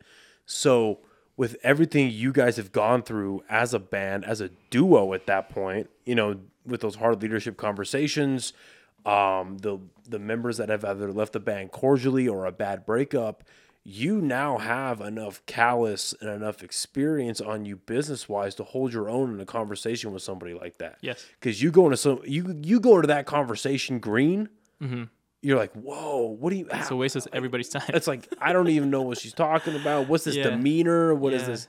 So that's interesting how that all Yeah. evolved for you No, guys. I even remember like one of those conversations. He was like, "I want to do the shows, but I'm not going to the casinos with you guys." So that was another like, Mm-hmm. okay, how can we keep bringing Dan to the casino, but also put him Have different around singers. experienced vets that he'll Yeah. still be learning from, yeah. and like, Mm. so it was So- just kind of like the Yeah. whole summer was the whole summer was coaching Dan into into Yeah. being a, a cake and uh, baking. We were baking. Dan. He's baking the cake. we were baking Dan, and you know he had the raw ingredients, and like we're like, let's come together, get more chemistry, and I think yeah, I think him being in front of with uh, Amanda, with Paul Palmer and uh, Christina. Christina Leeper, Yeah. for the casino shows, for the corporate shows. Like we had a wedding, right? That Yeah, Mario Coleman, who's am- amazing, who lives in Dallas now, but amazing vocalist and performer, like monstrous, man. Like you just watch if he performs. I'll show you a video at some point. yeah. Um, he got to see those guys, you know, and like like we were very clear. It's like Dan, you can do that. You'll be able to do that, and I want you to start working towards that. Your vocals are there. We just need the the energy The presence. the presence of being the front person. And he was like, "Yes, cool, all right, I'll try." that's awesome. Yeah, yeah. cool. Huh, It's- ah, that's it's- cool. You know, the- like always. The willingness to learn cannot be valued enough. Yeah, and he, he Yeah. he's failed a couple times where he like felt that was awkward or maybe like da da da. Like, and he always like, "Cool, let's do it again," and he'll just get better the next time. And that's what I've always like. That's a quality in this crew. That's like, we're not. There's always somebody better than you. You said this in with Amanda. Like always, there's another band better than Mango Cakes. Always, you know. Yeah. But we're always like when we face things in front of us that we need to face, we we always say we're gonna do the best we can when we're tackling this one thing in, in front of us, as good as we can, and then figure out the rest later, right? Yep. And we've always done well, and that's where why we've gotten this far, you know. And um, yeah, and so Dan has that quality. For sure. It's like, I fucked up those lyrics. Let's do it again. in the next show, like, you got it, you got it, you got it. You know, So Dan becomes a staple. Bandit. Mm-hmm. How long is he in the band until a Josie conversation comes up? Dun, dun, dun, dun. So Josie, that's the story. Yeah, I've. I feel like we only had one show alone with Dan, as Dan is the only front man. Do you, You, remember, remember, the shows better than me. I that? don't remember Amanda shows Amanda's as like birthday it show. Amanda's birthday show. Oh, Dan sang it? alone. I remember that. Did did the didn't um, Paul Palmer and Jessica sing with us that night? That was a different That's show. That's a different show. Okay. Yeah. Anyways, okay. That's why you're the captain. That's why she remembers all those details. like, I don't know how. Just, and then we, because we loved having Amanda, so we still wanted like that female presence. I think. Mm-hmm. Um, and, and I I'd think, yeah, and Amanda had to stop singing for various reasons at that point. Okay. And like this is the end. we knew. Yeah, and it was just, like, no. Okay, respect. Like for Yeah. sure. Thank you so much. You t- took us through the summer, which awesome. is important, right? And she and Dan had learned the ropes from her. and, All's well that ends well. Good. All's well that ends well. Yeah. Yeah. Cool. And it culminated in her birthday show, which is That's kind of amazing, right? Yeah. Um, And then Jabez kept telling me because I would always hype up Josie because I played with her at church every now and then. Um, and every time I was playing at that church, I was like, "Jeez, like this girl doesn't mess up, like ever." no like, crack notes. I just remember like note. I remember worship pastors before her, like it- just didn't sound good, and I heard I was like, "Dang, like this is crazy." yeah. And I remember I would always tell Jabez, like, that girl up at Life Church, she's like, she's the one, but I don't know how we can make her the one. Right. Like, she's the one.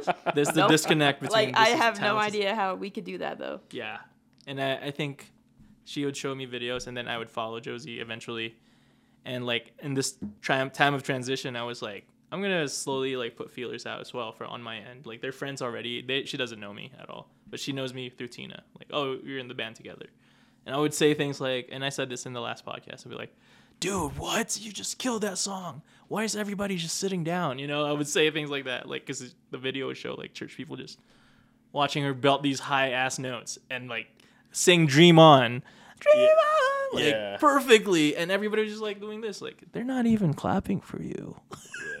just put it on their ear, like they're not even clapping for you, and then it's like if she just experienced singing that same high note at Marble with us, people are gonna go crazy. Mm-hmm. One, and she's gonna be hooked.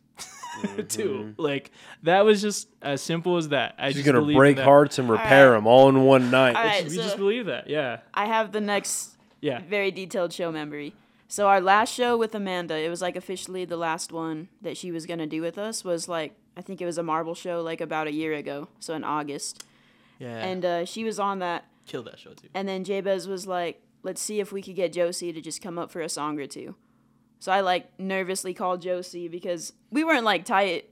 Like we kind of knew each other because I would go play at her church for her, but like that was it. Yeah. And I called her and I was like, so I like have this band and we're kind of popular for like bringing people on stage and singing with us. Like, would you want to? Like, it's totally cool if not, but like, please do it.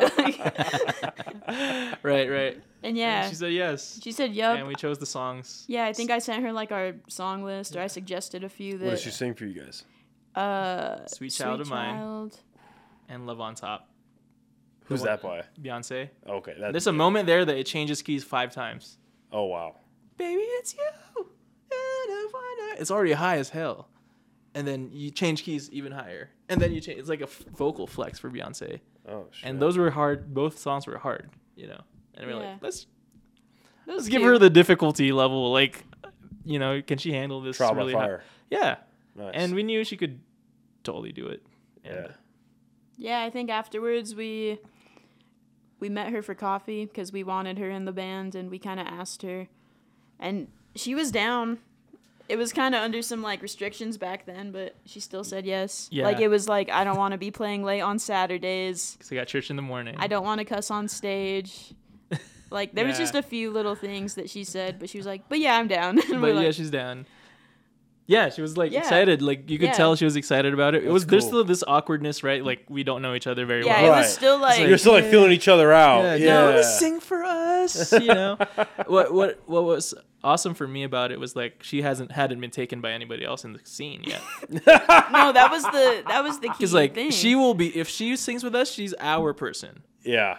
Like the mango cakes, where did they pull this person out of? You know, you know, like Yeah. that's what it was like exciting for me. It's like people don't even know that she's we got a monster in our pocket. yeah, and and somehow we it, it happened. And um and she says like she'll say this like the, that show at marble was like she's like whoa this is great a great feeling you know? It's like i want to do this. That's awesome. um and funny enough like the first gig that we had to do with her was uh, night of the living cover bands on a saturday night at 12 o'clock.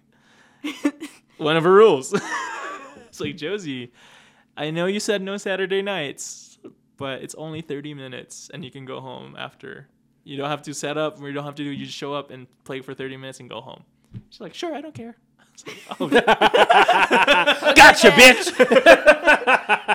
got him got him you got him and then and then we sing smoking out the window and we are like hey it says bitch I remember texting Jabez. I was like, "Bro, this song has a bad word. Should we ask her?"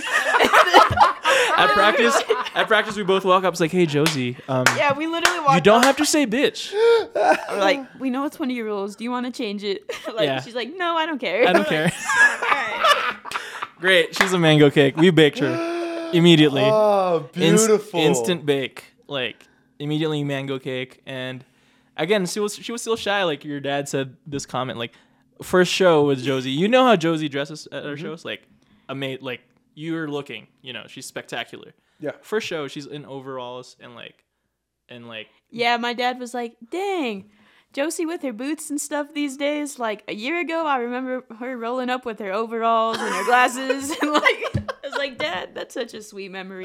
Like, That's fu- yeah, because she. I mean, she's all fierce you. now. Yeah, Yeah, all you guys, is, but she definitely plays up the performer No, part of it. She's she's- fierce now, right? yeah, And she has um, it down. and we we at first wasn't like that. So it was like it built up to that moment, you know. That's awesome. Um, and I think we all then, when we had Josie and Dan, who were so bought in, the rest of the band was like, "Whoa, we're legit, even more legit than we ever were before." And Yep. everybody had like, we were worried about Hugo at one point. We are like, "Man, does this guy still want to play with us?" And after the a couple gigs, we are like, "Oh yeah, this guy's back. You know, we got him Nice. back. You know." And so, yeah, so yeah, man, it was a it's a great it's been a great since then like that's been the story of like let's make a show happen it's a show it's all you know directed One piece, yeah. yeah it's not a three hour casino gig where we're just playing and stopping and playing and stopping it's like Yeah. cohesive thought out planned you're moving a certain way you're stepping back you're like we're like doctoring all that stuff at my house like Yeah. talking about these moves you know How and, like, long is a typical practice for you guys? two and a half hours Yeah. Nice. How many times a week? once or twice Nice. once or twice And how much is expected of solo practice? oh that's You have to that's like it's intrinsic i think Right. Yeah. i think Like, I'm not expecting you guys to like doctor hours and shit like Right. that, but it's no, like you have to come. You have to know your. You like, need- you need have to- to know the set list before practice. like yes, there's or, like obviously or there's it's gonna a- be painful. like- Right. Like obviously there's the shows and that's like your ultimate yeah. test day. Yeah. That's your final exam. Yeah, yeah, yeah. But the fucking lesson, the chapters. the yeah, I was gonna say the practices are like your quizzes. yeah Yeah, ma- especially like cover songs that like the track is already laid out. It's like you have to show up like knowing it, or else. and and there's like fluctuating times where it's Yeah. like we're really slacking yeah, and definitely. some days they're like hell yeah that was tight you know Yeah. so and it's mostly hell yeah days then like okay i get it it's the first day we're running through the song it's gonna be rough it sucks Yeah. let's run it through it a couple times play one show with it and then usually after that one show we're like cool it's tight it's Yeah. gonna get tight so Y'all are testing out songs at shows? No way. not testing out but like let's go for it Oh, like a first run type thing. Like- I was yeah, say, like this Dua 'cause I Lipa like, song, I could right? not tell y'all are Like- testing songs. No, oh like- the we fuck? are the pyt sometimes- song was a te- like yeah, sometimes we'll play songs at shows and then we're like, nah. flat PYT was dope. alone. I dug that No, yeah, shit. I, that- I dug the. I, I- who the fuck was I telling that to? I I think I I, was, Leroy. I think I was telling it to Leroy. I down Leroy's. Yeah, where I was like, you guys, like these guys, fucking did Michael Jackson.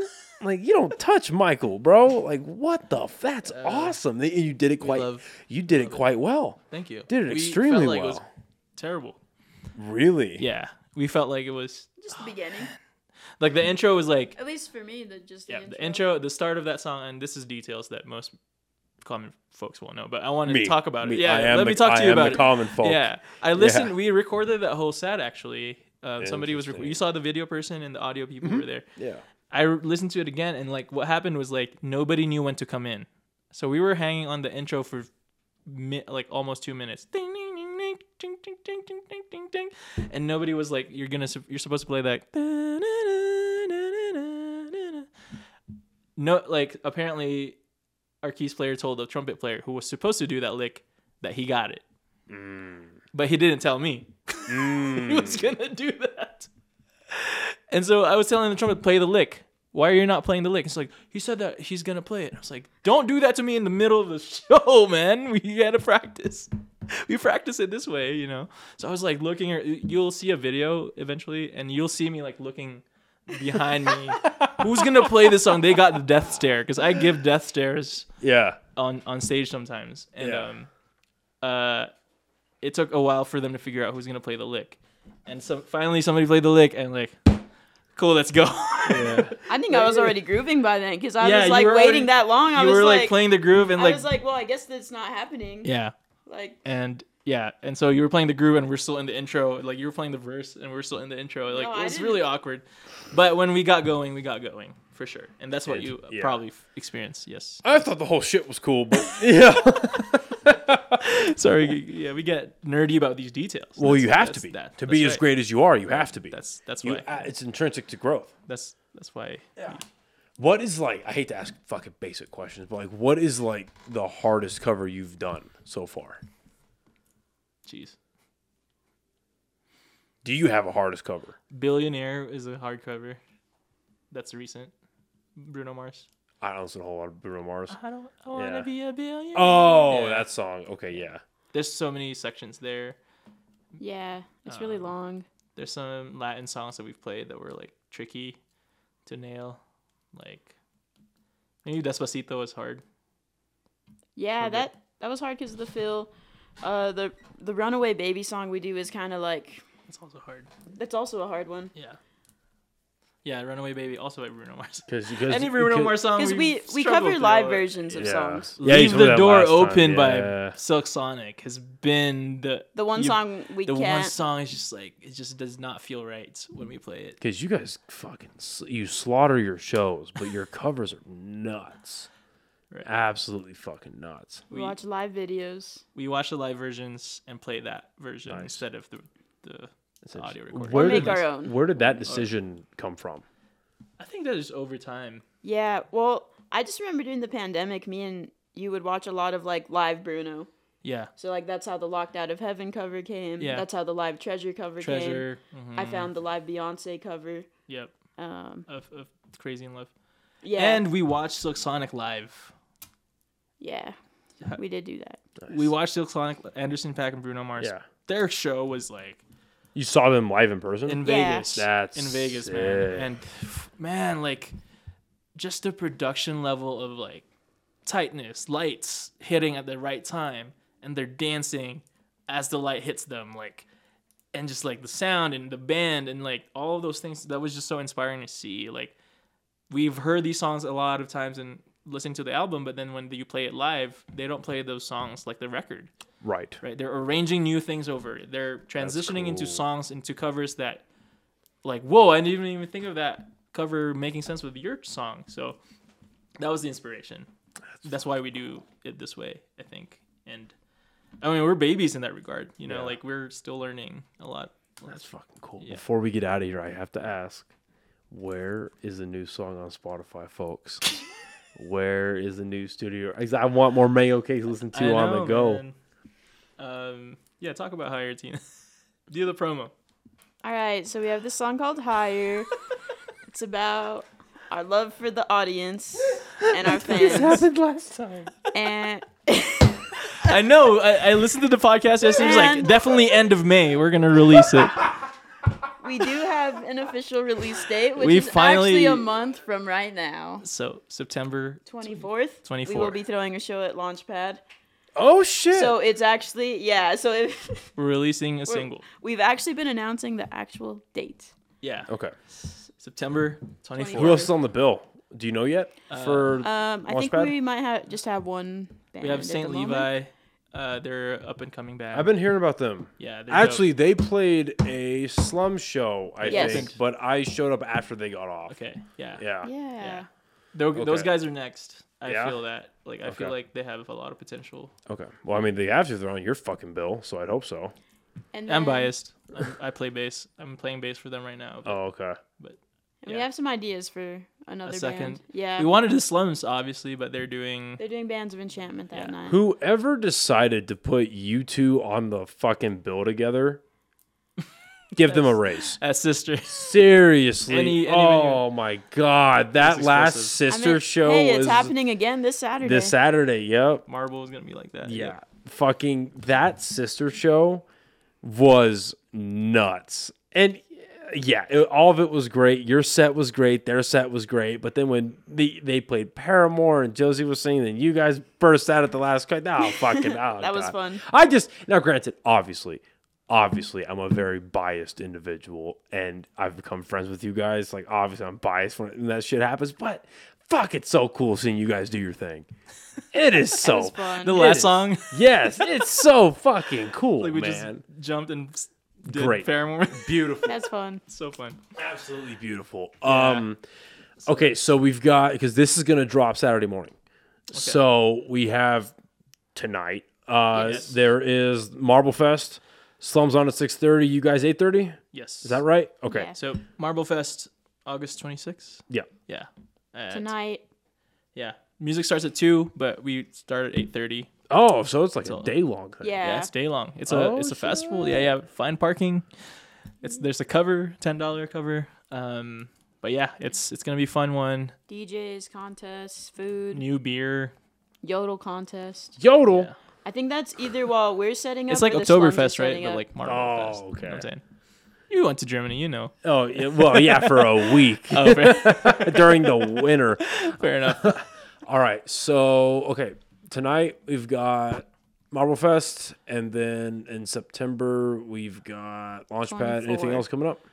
Um, we are doing a little more intimate show September 9th at a smaller place, uh, 505 Spirits. We're going to do a three hour set, which is really different from what we've been doing. And we haven't done that in a minute. Someone came up to me at the gym today and was like, "Oh, you're the drummer. I'm gonna go watch you guys on my birthday at 505 Spirits, September 9th." Have we even Whoa. announced that? I don't know. I don't Any- think so. That was. I don't think so. Oh, uh, maybe it's been on the like a post where Maybe they have we're like upcoming shows. But September 9, like it's a three hour th- set, fet, uh, three hour set, like an hour of covers, an hour of us potentially playing for different people who want to come up and sing there. Um, we'll play behind you if you want to sing a song or two. We'll play for you. That you. could go real good or real bad, real quick. That's the fun for it. You know, I think that's the fun for it. We'll have some people in the pocket that we like come Yeah, up here and we know it's gonna be a good time. And then the third hour So Leroy's gonna be there for Okay. sure. Yeah. If he's available, he's gonna be there. Um, third hour is just original music. Nice. So All that's right. gonna be the next thing. Hell yeah. Yeah. Well, that was fucking three hours, folks. Yep. We made it. Hell we were like wondering if we were gonna make three. I was like, do I have a lot enough to talk about? Yes, definitely. I've completely let go of like time goals. Times, I yeah. used to because Yeah. obviously I fucking love watch or listening and watching to Joe Rogan. Yeah. You know, but like I've had killer pods that went for an hour. Yeah. You know, Defense. and I've had some fucking episodes Yeah. that went Right. for two, two and a half. Yeah. So you know, it is what it is. But this fucking flew by. that was The, like, I like got looking- like I got a text and I saw that it was barely ten. I was like, "How the fuck is it ten o'clock at night right now? Dude, I know. Holy shit!" I know. All right, well, this Thanks, has been man. a fucking no. Thank you guys. Yeah. this thanks has been a us. fucking Yeah, blast. thank you. Yeah. And like I said, this drops on Saturday morning. Okay. Cool. So yeah, thank you guys. That's when I won't watch it because I hate hearing myself talk. that is me. Sam. That is me fucking reviewing this shit and pulling clips. I'm like, "Bleh." okay, guest, awesome, Bleh," and then guest again. Yeah, it's horrible. Uh, yeah, Awesome. thank you guys again. That was a again. journey, man. That was, You we talked about a lot of things. Fuck yeah, Jesus. man. Yeah, there was a lot of. a lot of topics. Thank you guys so much. Thank you. Thank you for listening and watching, and we'll see you next time. Bye, everybody. Thanks, Noah. Thank you guys. Holy shit.